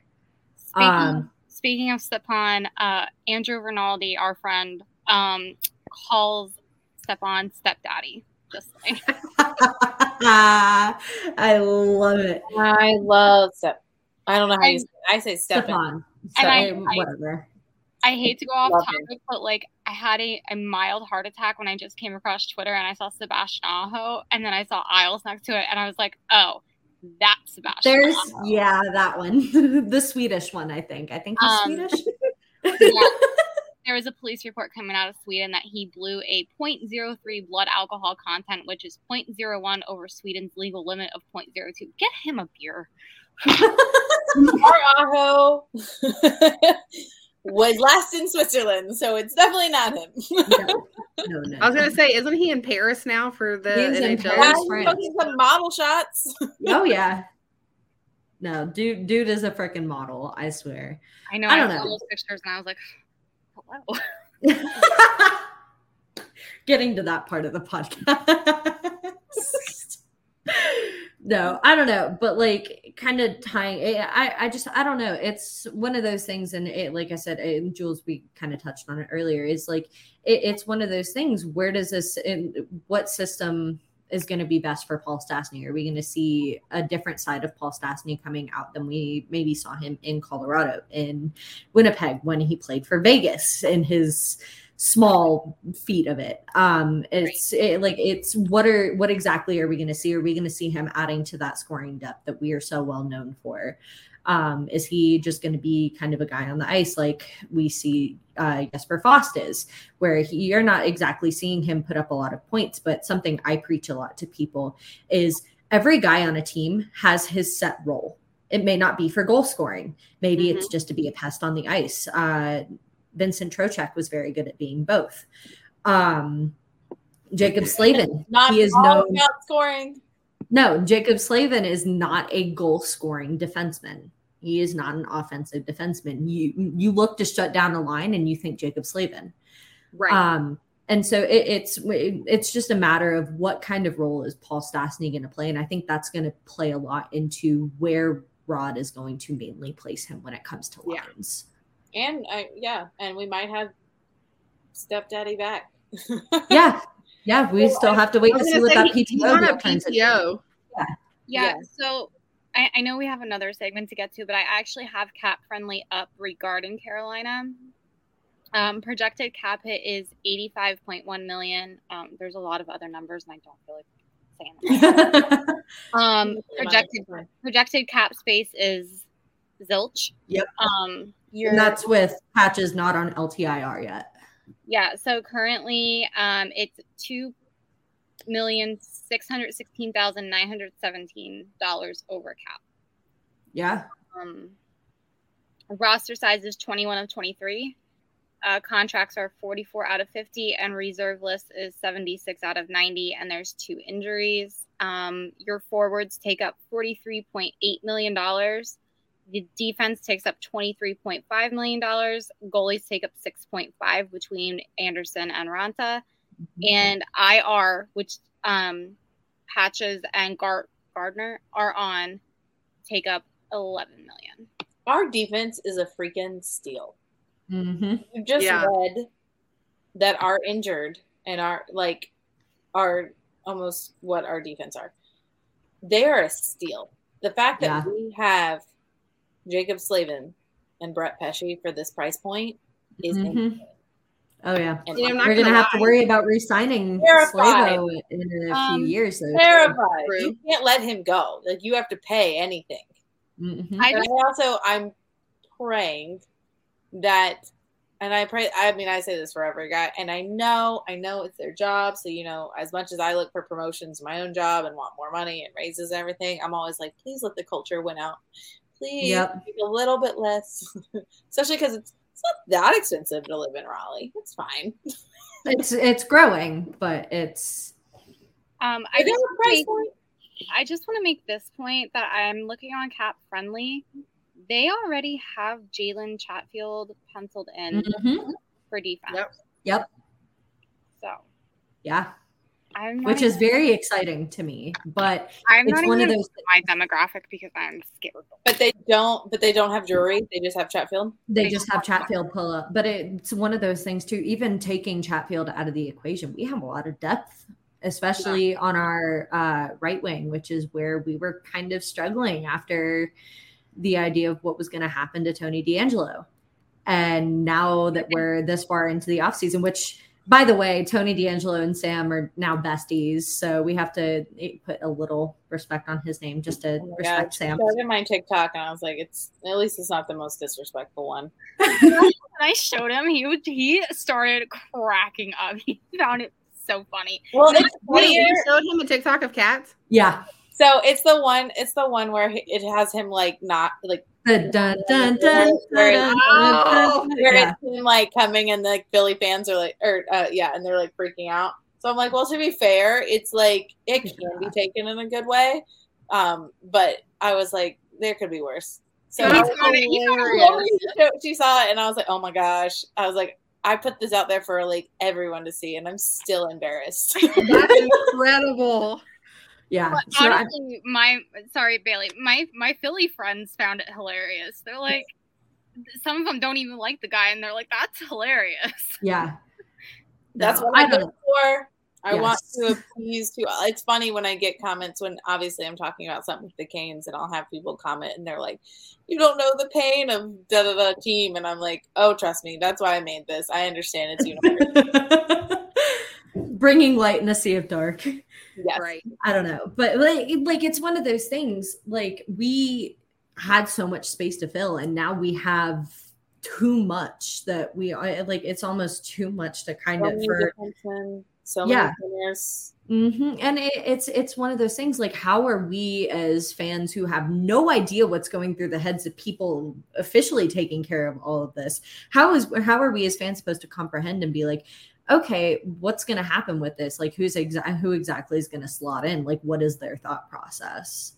Right. I mean, I was a little worried, honestly, like losing Trocheck, lo- losing Nino, and I'm like, Mhm.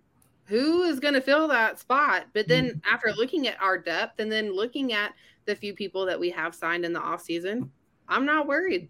Yeah. Would it be nice if we had patches and Nino? Yes. Yes. We're never gonna keep Trotrack because we wouldn't be able to match that. Like we never would.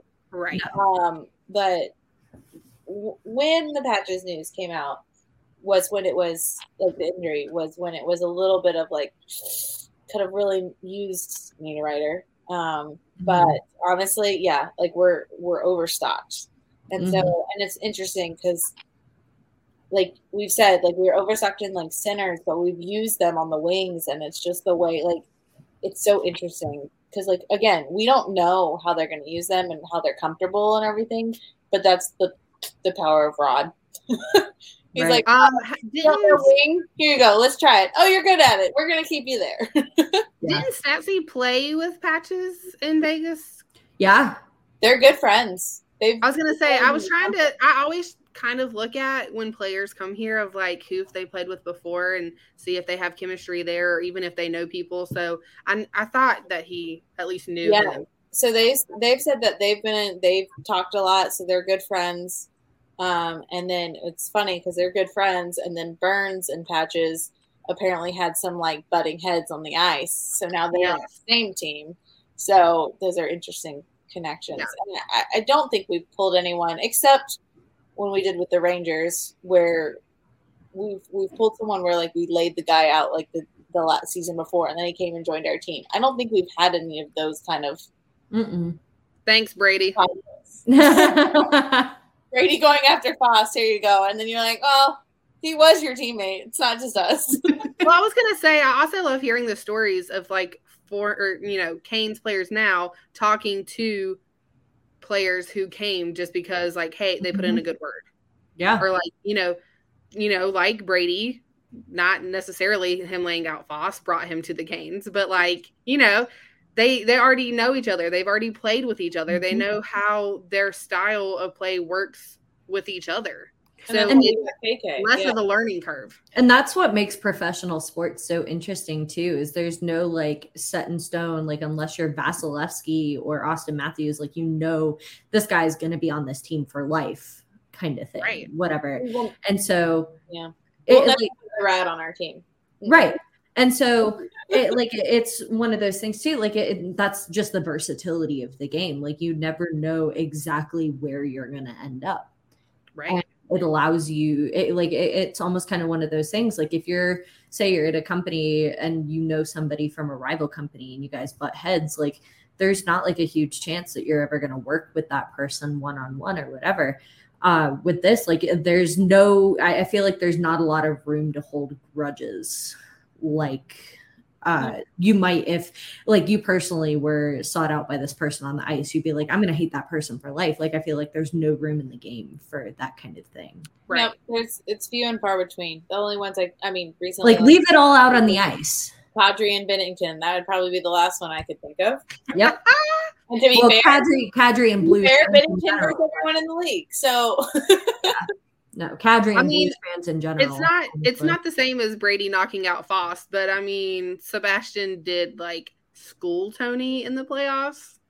Mary redeemed a $50,000 cash prize playing Chumba Casino this year. I was only playing for fun, so winning this was a dream come true. Chumba Casino is America's number one social casino experience. It's serious fun. With over 80 casino style games to choose from, you too could win life changing amounts of cash. Be like Mary. Log on to chumbacasino.com and give them a whirl. That's chumbacasino.com. No purchase necessary, void or prohibited by law. 18 plus. Terms and conditions apply. See website for details. The voice in the preceding commercial was not the actual voice of a winner. Some people were made to follow the instructions. We were made to make our own. To always measure twice and never cut corners. Unless, of course, we've got a compound miter saw.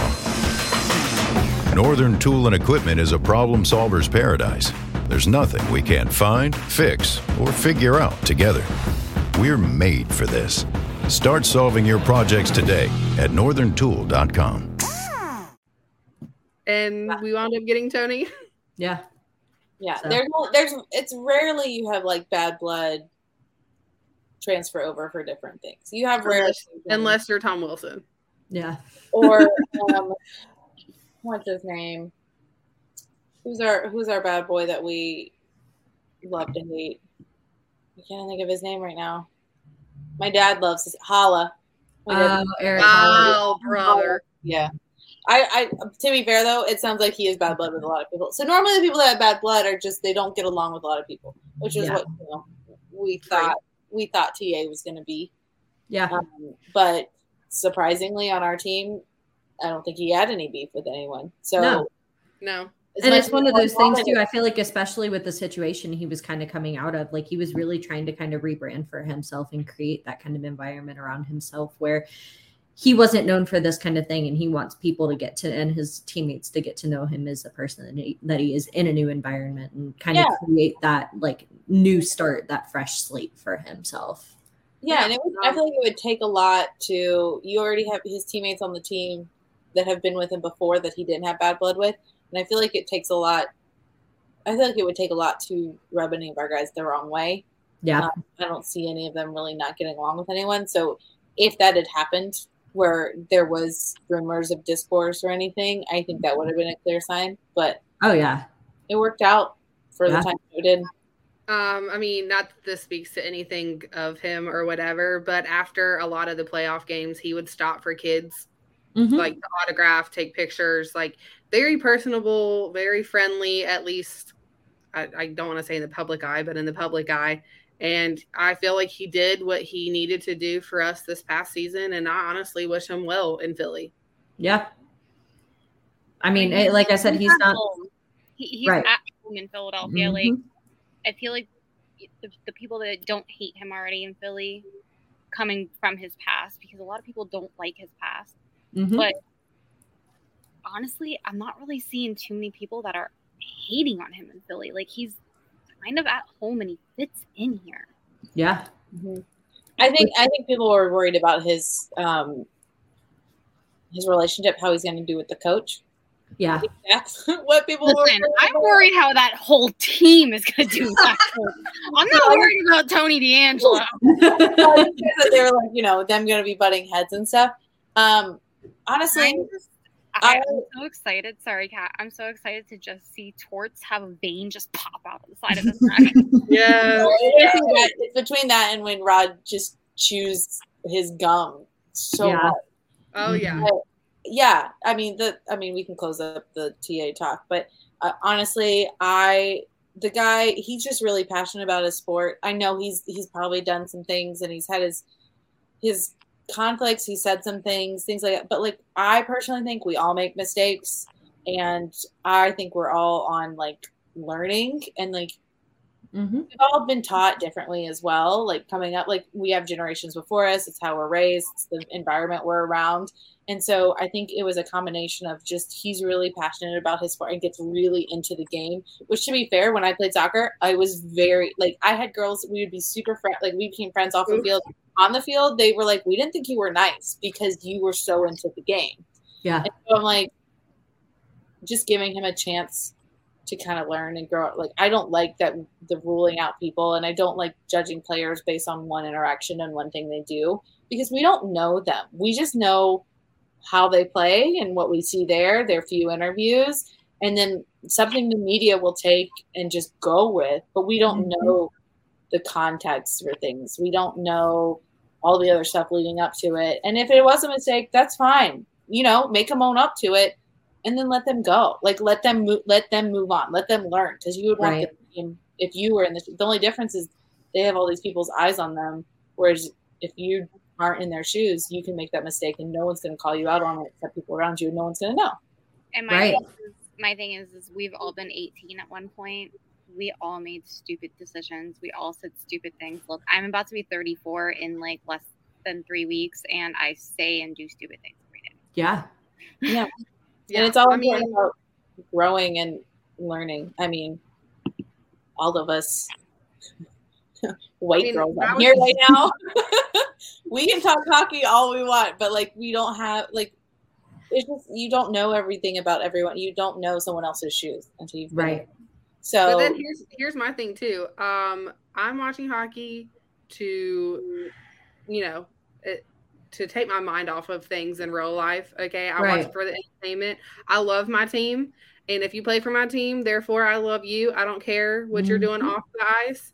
I care what you're doing on the ice and the success of the team and winning the Stanley Cup. That's you know, if and if you're if you contribute to that, then great. it's also I to the you. point too where i feel like that really dehumanizes players in our Oh, yeah. eyes though too and it's it, it's almost interesting to me because i guess i look at it from a, diff- a bit of a different lens where like yes i do appreciate the game and i appreciate the players and especially i appreciate the players on my team but it's also one of those things like i'm a very empathetic personable person like i want to know the person behind the uniform and that's why I personally was not a huge fan of TDA just because of his past, just because of everything that kind of went on there.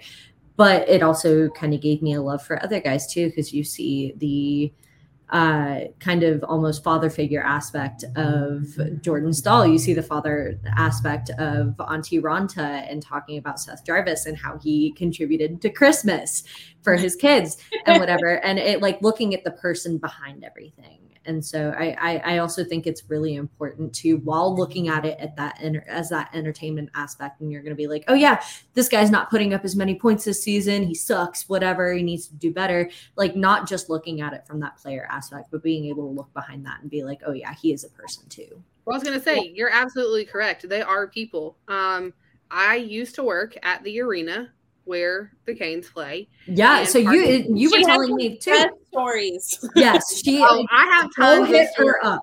Go hit her up. You have an idea, like you want a story about any player, she can probably give it to you. That's absolutely correct. Um, Yeah, we you know, friends then. I side side side thing. Um, I've been to many events um, as a fan and also working. Um, I interacted with the players. My main job wasn't like directly dealing with them, but we did see them when they entered the arena and when they exited. So I will say the first time I saw Henrik Lundqvist about three feet from me, I almost passed out. um, but like, you know, as an employee of the arena, like they're I I was told by a current Hurricanes player, um, they're there to do their job just as much as we are. Their job is just to put on skates and play hockey. And so it's nice to know that side of thing. And like you just said, they are people. Um, I had coworkers who were deathly afraid to even like look at the players as they were Mhm. walking in. And I had multiple players tell me they were like, just say hey, like we're we're here. It we're working, you're working. It's the same thing. We're people. Just don't be afraid to talk to us. Um, I am friends with one of them, and he even said, or like one one day I was working and I was walking when they were walking in, and he was like, "Oh my gosh, Jules, it's so great to see you!" And all my coworkers were like, "Oh my god, you're you're talking to him like, oh my god, what do we do?" And I'm like, "It's just he's my friend. He's a person. Like I'm just saying, hey, like."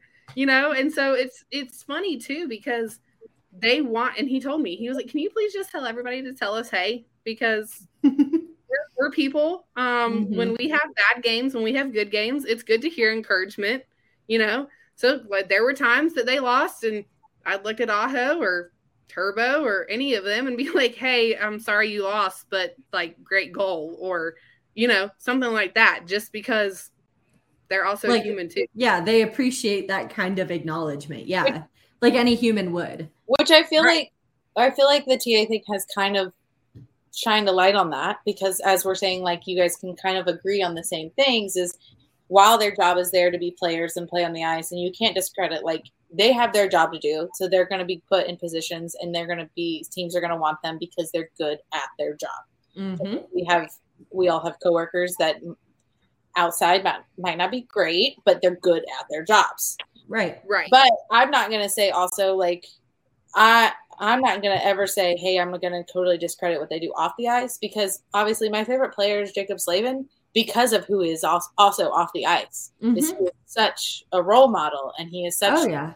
the way he is on the ice and around players is how he is off the ice. And no, like, there's nothing bad to say about the guy because he is such a good guy. So Mhm. I'm never going to discredit what people are off the ice because that's why I like him as my favorite player as well. I mean, I love he plays defense, but I love his character overall. Right. My my thing, I think what came out with this season, and in general made me kind of look at it again, and a lot of other people reassess, is you can't really separate them, but you also can't hone in on one side or the other Mhm. because while they have a job to do, you also have to be like, okay, but you also be accountable for these things. But also, you're still a person. So like you still like I don't know why you're not getting I don't know about like second chances or anything like but like I don't see why we're honing in on your mistakes here. Whereas if you're a person just like you and me, not everyone's going to be honing in on those mistakes. Like you should give them more ch- you should give them chances to grow from them. Right. Well, kind of like my main thing. Even though, and like I don't even like TA's thing, all thing on the ice. I keep saying TA because for times there wasn't any D there. There was no, No. defense. no. As this girl, Sam hurt, can't help but laugh at that either. hurt me. Yes. My man was hung out to dry multiple times. Everyone's like, "Look at that goal he scored." I'm like, "Look at that goal Slavin had to save." because yep. so I mean, yeah. an interesting thing. Like you have to account for how they are. It's just it's just like that celebrity. It's a double edged sword, yeah, truly. like oh, you're like you're a person just Yeah. Besties. listening. Sam is showing her picture with TA, and you know he might. You know, from what I've heard from people, from I mean, you've heard multiple things through media. You've heard he's had problems with people. From other people that have met him in person and others teammates, he's like he's great. So I mean, just like anyone, I think he's not gonna. People aren't players aren't gonna get along with some players, and they're not gonna be the best in all the time. Right. We're not I mean, all gonna be the best all the time. just like Sam said, uh, we all make mistakes. We were all 18 once. I mean.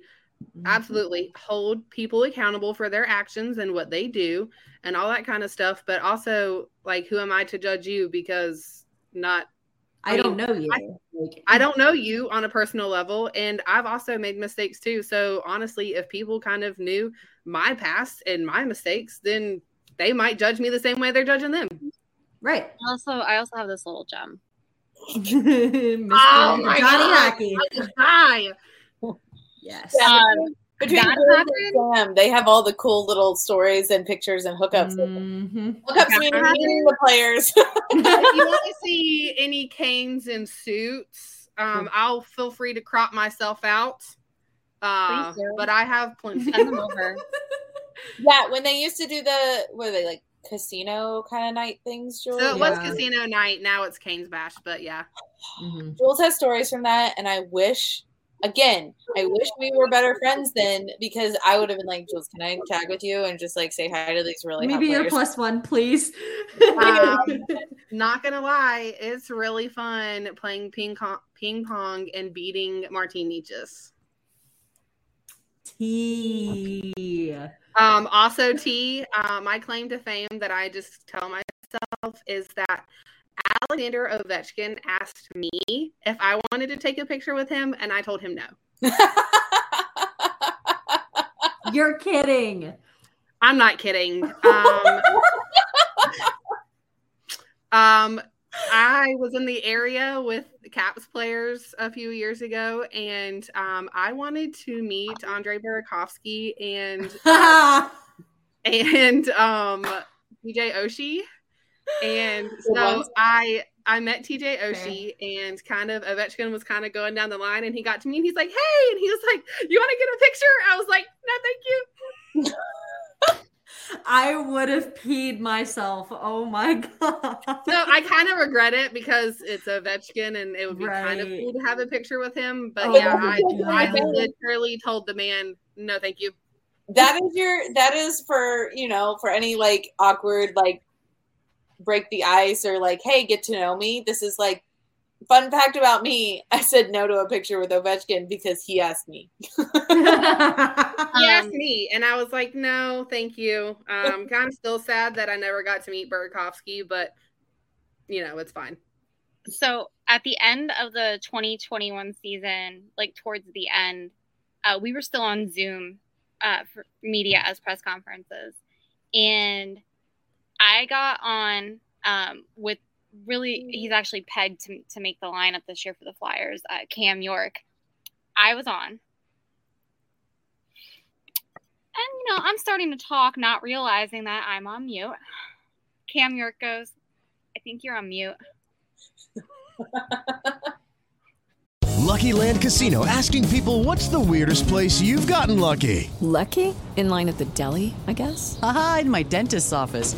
More than once, actually. Do I have to say? Yes, you do. In the car before my kids' PTA meeting. Really? Yes. Excuse me, what's the weirdest place you've gotten lucky? I never win and tell. Well, there you have it. You can get lucky anywhere playing at LuckyLandSlots.com. Play for free right now. Are you feeling lucky? No purchase necessary. Void where prohibited by law. 18 plus. Terms and conditions apply. See website for details.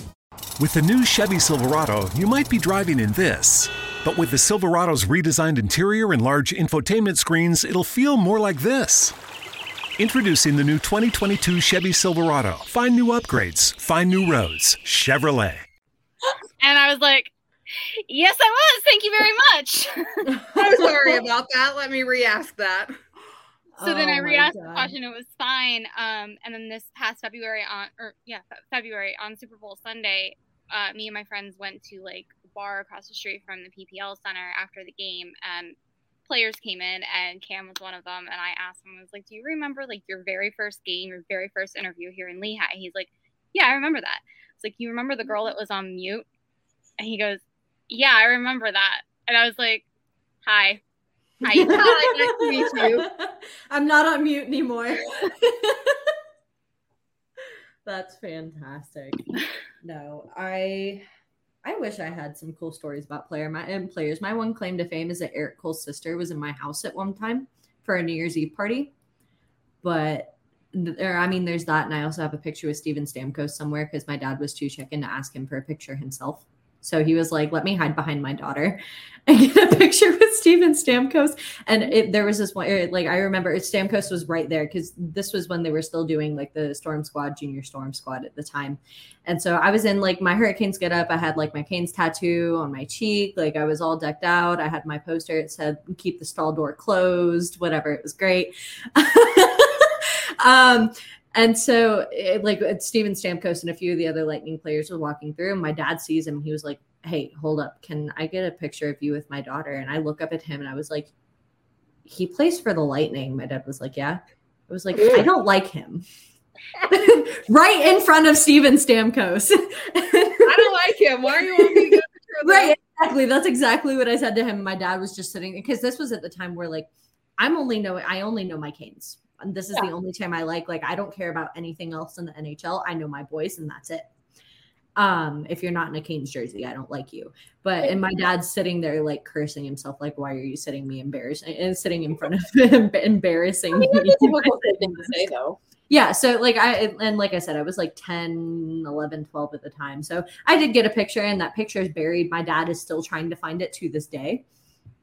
But And I yeah. got that picture with Gaudreau uh, week and a half ago. We went out to the lobby because we thought it was him. Well, I already knew it wasn't him. I told my friend Jen, I was like, look, not him. Let's just go back inside, finish watching the last game so I can get to my hotel and go to sleep. No less than 30 seconds after coming back in to the one arena, I look to my right and I, I slap her on the arm and I'm like, next to us? Look who's next to us. I was so quiet about it. And, and, like she was like talking to him, like asked him for an autograph, and like I have enough energy to be like, Can I can I have a picture? And I'm like shaking. Yep. like I idolize Johnny Gaudreau. Like yep I haven't. I haven't. I haven't met any players, and I'm so. So calm down. So my my yeah. So my goal is to first of all meet them probably outside, like at the end of the game, like when they're leaving and stuff. I do want to do that. See if I can grab one of them and be like, "Can I have a picture?" Because Jules did get me. She got Slavin. She knows Slavin. I have a personal connection with Slavin, and I need to utilize it. And she got him to sign um, one of the rally towels for me. But I want to meet them, and honestly, a, a, a life goal would not just to meet them, like if they had the the casino or whatever those things are, of course. But honestly, I just want to be out one time and be like at a bar and just be like, look over and be like, oh, look who it is.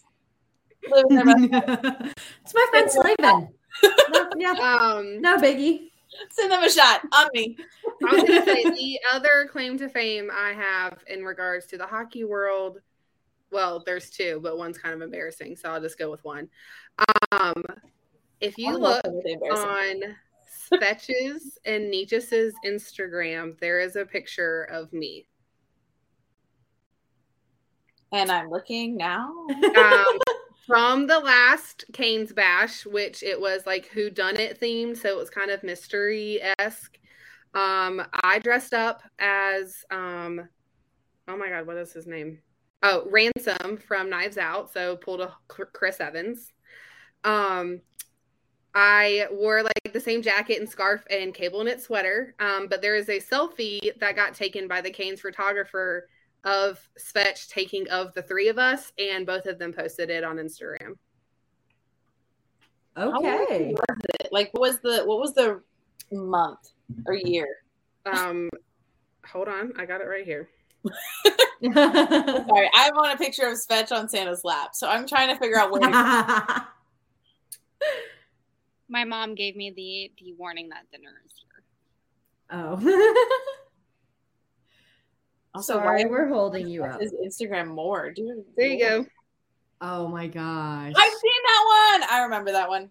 That's fantastic. Wait, if you're is the embarrassing story the one I think it is? Is it when you're you went out with your mom and her friend? No. No. Oh.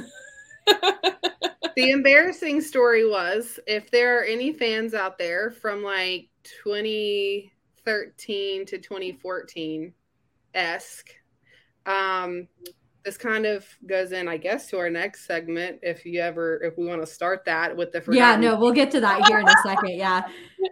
Because we're you know, um, I'll I'll tell I'll tell my embarrassing story uh when we get to that point. Okay. Because it's about your person, right? Yes. Okay, cool. So great segue to run into that. So to get kind of towards the end of our episode, uh, something we introduced last episode is our uh, Forgotten Cane segment, where we talk about a cane from way back uh, that people may or may not remember. Um, I know the fan base is full of a lot of new fans that may not be familiar with a lot of the older fans. So a lot of times I kind of like to steer towards the guys that were from the past like decade, 15 years or so, but uh, guys like Zach and Brad from the Storm Cellar, and maybe some of you guys might be able to go a little further back. Um, my guy, so I'll go ahead and start off with mine. Um, my guy joined the Canes. Let me pull up stats so I know I'm not getting anything right or wrong. He joined the Canes 2012. Um, and he previously joined and started his career with Washington before he came to the Canes and played with us for three years before he was bought out and Montreal snatched him up. I don't know if you guys may know who I'm talking about. Um, this is actually a shout out to one of the listeners of the pod and somebody who is a dear friend and like a little brother to me, Noah Farrell, who brought this guy up. And I was like, he's coming. It, don't worry. Like, we're going to bring him up. And I figured, why not bring him on now and just kind of get that out of the way? Um, is Alexander Semin. Yes. so yes and long kind of bring up to that no so in the totality or so first or the three seasons he was with us first season he had a total of uh 44 points. Second season total of 42 points. And then third season was a total of 19 points which i have a feeling. I don't know much about the history and why he was bought out but he had three years left on his contract when he was bought out by the canes. So it's very interesting. And the the Canadiens got him for a steal because I want to say the three years that he had left on his deal, there was about seven million left on his contract. So that's a lot of money, and apparently Montreal got it for eh, like way less. And I mean, he did not do that well with Montreal. And after that season with Montreal, he retired. But um, he had two of his three seasons with the Canes were pretty great ones. And so, I mean, in those first two seasons where he had those 44 and 42 point totals, 13 goals the first season, 22 goals the second. So, pretty big. Like, he, he, he was a stud back in what we call ye olden dark times, um, or at least part of those dark times. Um, and so, that is my Forgotten Cane. Sam. Um, look, I'm gonna kind. I love it. I'm not gonna participate in this segment because I feel like I'm too new. No, that's not true. Picked. Like I We don't partic- no, we, we had you participate in the draft. You might as well. I don't. Who's a guy? Who's a I guy that know. you know played for the Canes that kind of first comes off eh, off your head? Who's kind of like a lesser known guy? Just go there. God, oh, Bailey, I don't even know at this point. Okay, you can you can think and I can go. Think on it. Do your research. We have to have you go. You have to. It's Okay. a rite of passage now. I'll keep my chicken fingers waiting for me. Okay. So my Okay. guy isn't that he's not that old. He was one of our Swedes. Um, we he was in the trade for Eric, for Vincent Trocheck. So overall, people would think we won that trade. Okay. I love this man. He was he was a very much a hard he just a hard worker. He would show up when we needed him to, but he just was just a grind player. Like he was a Brind'Amour player. And honestly, those are the ones I love. I love our super our superstars, but I love the guys that just put in 100% whenever they're on the ice. So my guy is Lucas Wallmark. Okay. So he actually was a checker, and Mm-hmm. then he came to us, and we had him. And I just remember all the times, like again, he was just consistent. Like he wasn't our top goal scorer, he wasn't flashy, but he was Yeah. consistent. Um, and then we traded him, Haula, and I'm so bad at saying his name, Luce Lusterock. Lu- Luostarinen. Yes, for Trocheck. And in the end, it looks like we won that trade because Haula went on and Wallmark, um, we traded we traded them to the Florida Panthers, and in the end, Wallmark isn't playing in the NHL anymore. He's not Mhm. retired. Um, Honestly, I think it's a shame that he's not because I think he's a very consistent player, and I think he has more ups than some of some than some players that are in the NHL right now. Yes. Stop showing pictures of you guys. I don't. I, I, was, I was getting ready to pull up. I was, I was about to pull up mine, so I'm. I'm Unless glad I Photoshop it, I don't. Stop it. I was 17 years old when I got that picture at Escape with the Canes event. But yes, but from everyone I've known, like he's everyone that's met him, he's a very nice. He's a very good guy. he Very see nice. So when i met him and i didn't have like a big interaction with them just uh, him just because there were like a million other people at that event when i was there. Um from what he's a very like quiet kind of keep to himself kind of guy from what i remember. Like he he's not super outspoken. He's kind of Um, a quiet contributor too. yeah, and so but that eh, like I feel like that somewhat ties into the play that I remember because I remember him eh, the game that I remember most, and I actually saw him in person for this game was when uh, the first time I saw the Canes come to Colorado, December of 2019.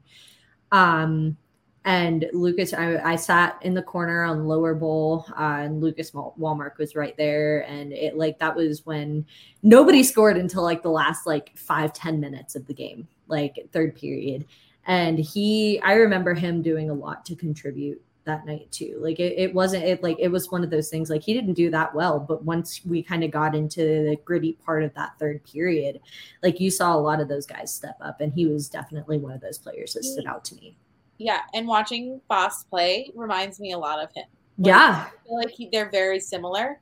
And to Yeah. be fair, I think a lot of so, again, Trocheck was a really good pickup for us. I Yeah. I remember at the time I was like, I wish we didn't have to give up Wally for that. Um, Mhm. and I didn't know a lot about Trocheck, and so I was like, oh, I'm so nervous. Um, Mhm. but you know, Tro ended up being it ended up being great. I feel bad because Wallmark ended up going to the Panthers, but at the time of this was during COVID, so he had struggled with them because of COVID because the season was cut and everything, and then he got sent to the Blackhawks, which I feel just so sorry for him. Sent to the Blackhawks, um, but that was also struggling. Like he was struggling to get on a new team during COVID. Mm-hmm. And so then he did he just didn't get offers to come back. And so he's been playing um I think last time he was over in the KHL. Mm-hmm. And I honestly think, I mean, I think he could be back and playing and could be a very solid third or fourth line for a team.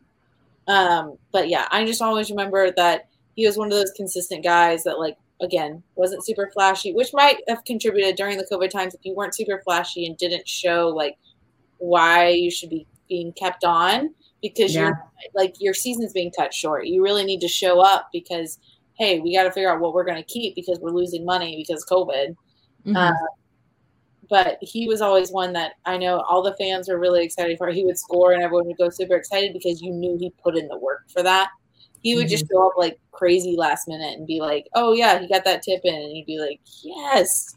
So he's not um, that old of a, and he might not he might not be forgotten for a lot of people because obviously he came with the Trocheck trade, but I always loved him, and he Yeah. was he is a Cane that I one I wish he was still playing in the NHL, and two I think he could really always love for them to be. He couldn't be a Cane because we have too many people, but Right.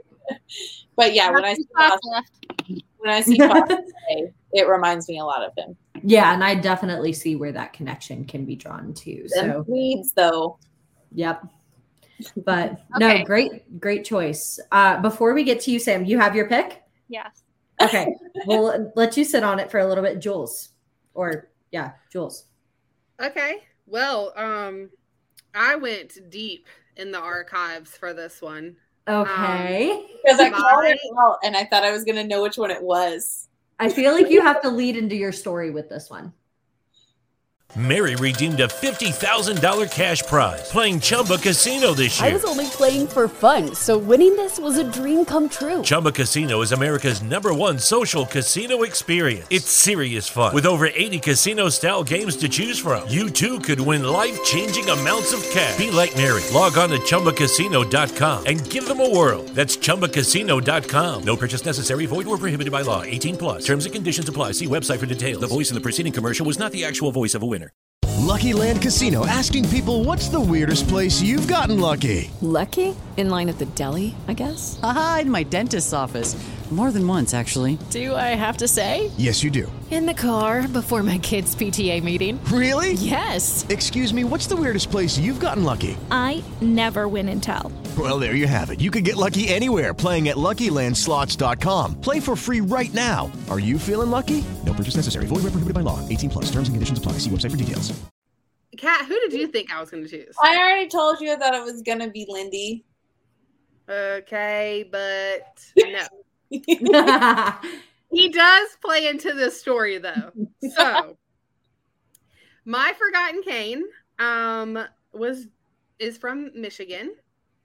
Um he was drafted 72nd overall by the Canes in 2007. Okay. Um, he played for the Canes. Um, he got called up in the 2009 playoffs. That was his first time in a Canes uniform. Um, then he kind of bounced around the AHL, and then they brought him up for good for a while. Um, my forgotten Cane is Drayson Bowman. Oh, okay.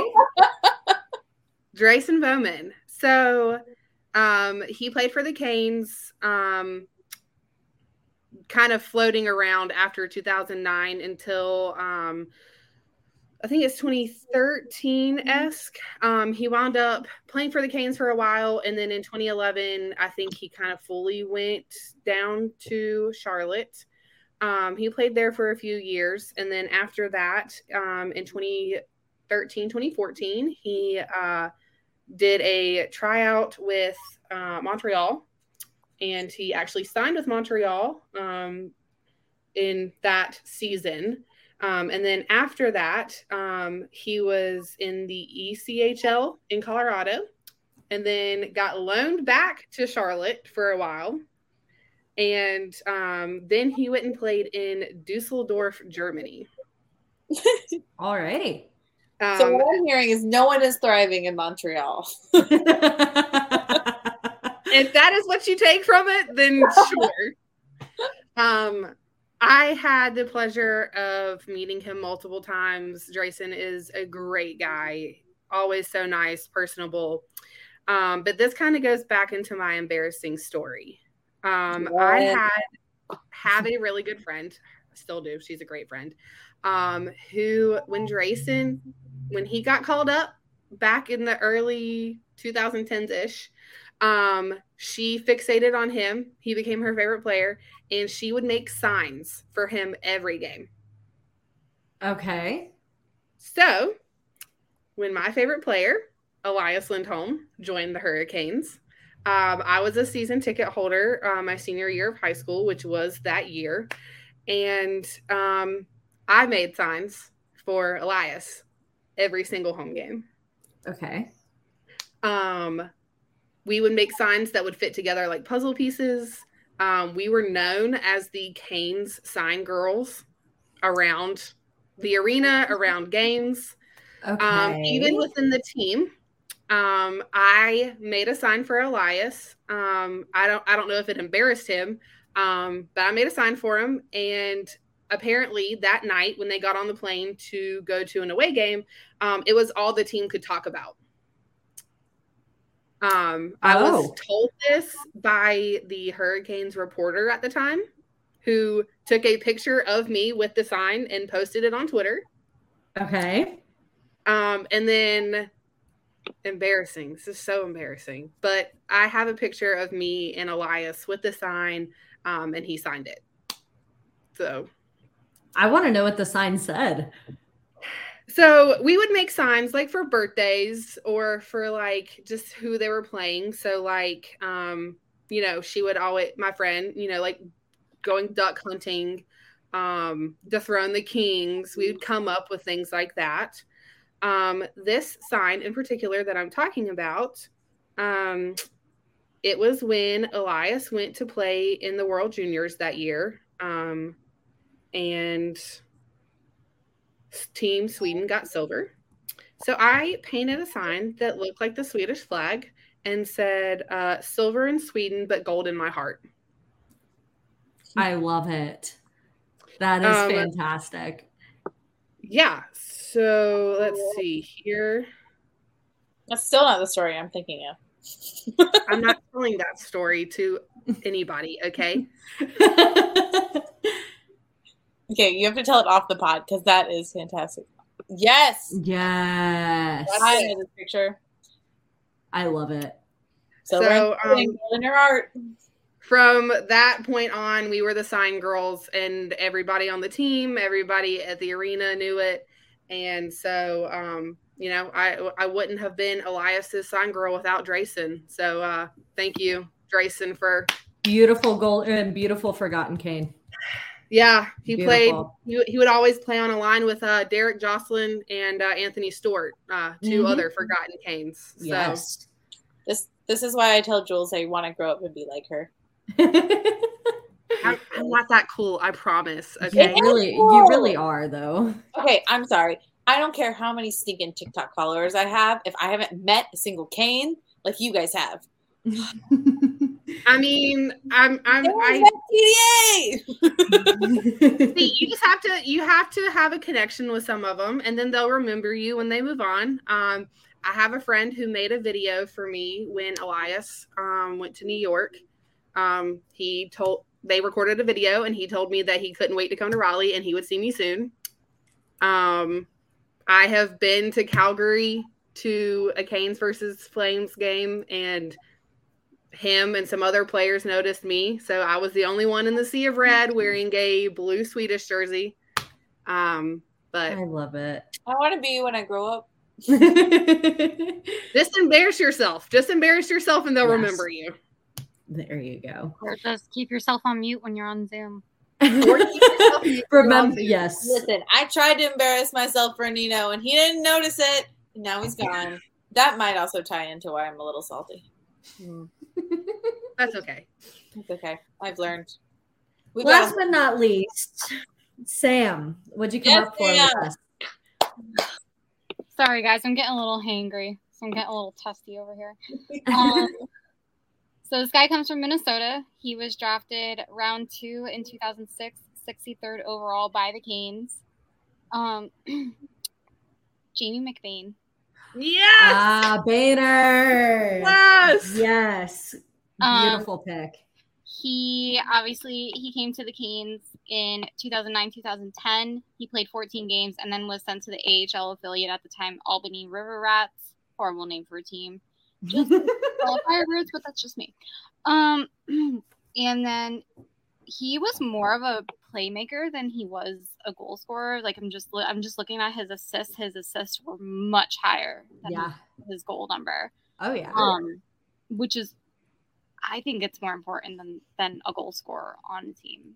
hmm And it goes back into what we were saying earlier about roles on the team. So that was his role. Absolutely. Then he left um, the Canes in at the end of the 12-13 season, and he retired at the end of the 2018 season with Syracuse Crunch. which is Alrighty. Um, Beautiful fun. pick. Fun fact about Jamie: he is one of a handful of Canes players who have met their wives from the Storm Squad. Oh. Cute. That's adorable, That's what actually. makes me want to be a part of the Storm squad. I know. The the useless knowledge that I have on multiple That Canes. sounds so cute. Mhm. Uh, yeah, there's a few of them that met their wives on the Storm Squad, and he is one of them. that is adorable. I believe he got married in 2014. I feel like I've aged out of that, but that would have been a cool goal. Mhm. yep. No, but thank you guys for coming onto the pod for Ladies Night. Um, I enjoy and treasure all of you. Um, you guys are a big reason why I love being a Canes fan and I love interacting on hockey Twitter. So thank you guys for being you. Um, before I let you guys go, which I know it's been almost two hours at this point, um, Sam, where can people find you on the socials? Where can they not find me? Is the question. um, I at Samantha Wismer on Twitter. Um, also, I write for a Flyers outlet called Flyers Nitty Gritty, and then I also have an AHL show premiering hopefully next Thursday. Yes, I'm so excited to check it out too. Um, it's gonna be live, so it's gonna be a live podcast. You can view it on Twitter, YouTube, all that. Um, I'm gonna be doing it with two gentlemen. One that I met through the fans. His name is Robert Caplet, and the host of the show is Dan Bradley, and it will be um, hosted by Old City Sports Network, which I also cover the Canes and the Wolves for, and I will also be giving them AHL coverage. Um, so yeah. Follow them too. It's, it's Old City Sports. It's old underscore sports on Twitter, but it's O L D E because Philadelphia. yeah. No that is definitely once that drops um if you like me are looking to get into the ahl world um they are definitely going to be a great resource for you.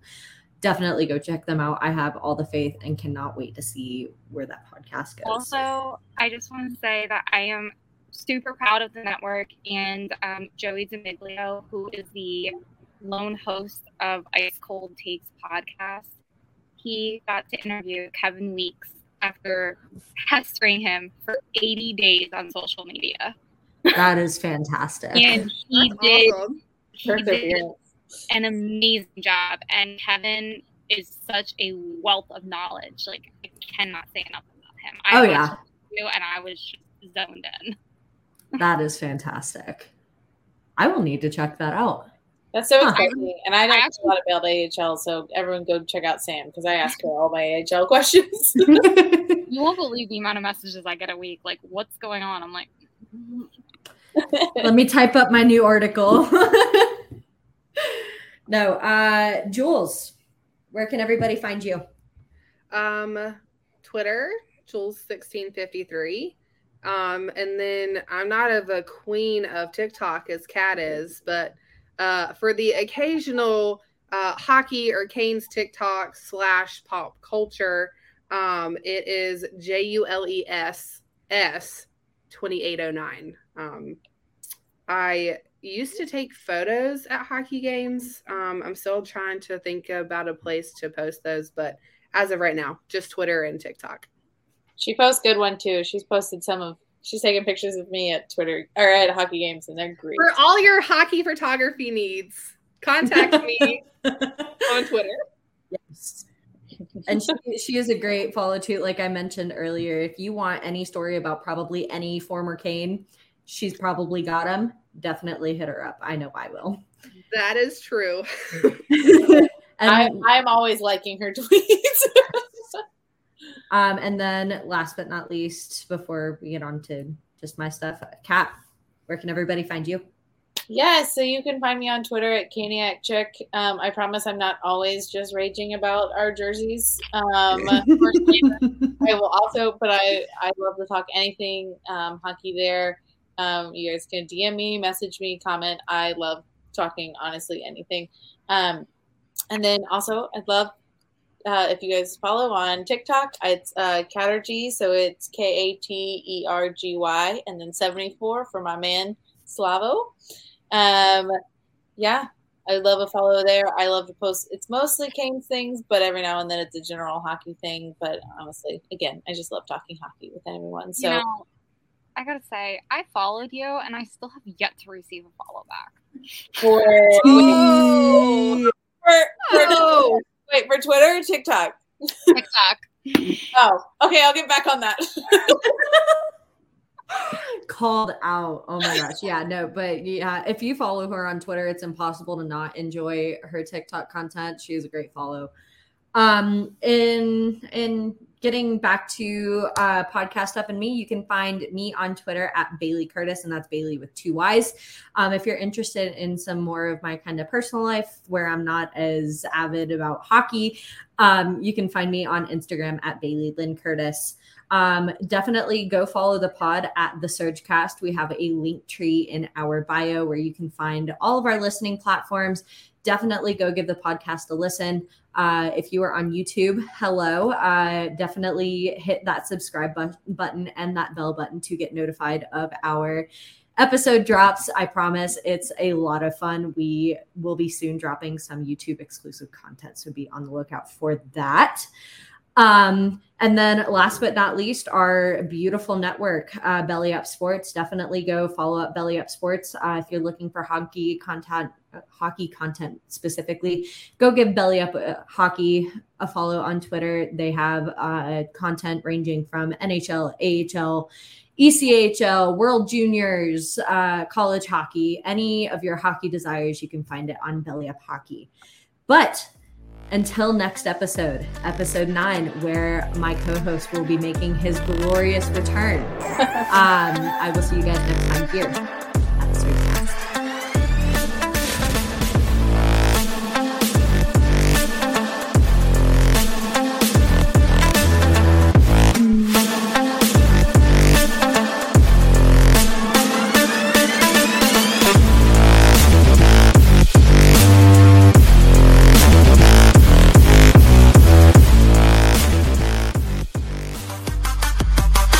for listening to this Belly Up Media production.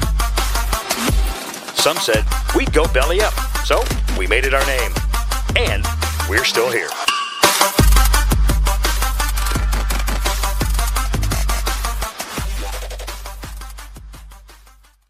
Mary redeemed a $50,000 cash prize playing Chumba Casino this year. I was only playing for fun, so winning this was a dream come true. Chumba Casino is America's number one social casino experience. It's serious fun. With over 80 casino style games to choose from, you too could win life changing amounts of cash. Be like Mary. Log on to chumbacasino.com and give them a whirl. That's chumbacasino.com. No purchase necessary, void or prohibited by law. 18 plus. Terms and conditions apply. See website for details. The voice in the preceding commercial was not the actual voice of a winner.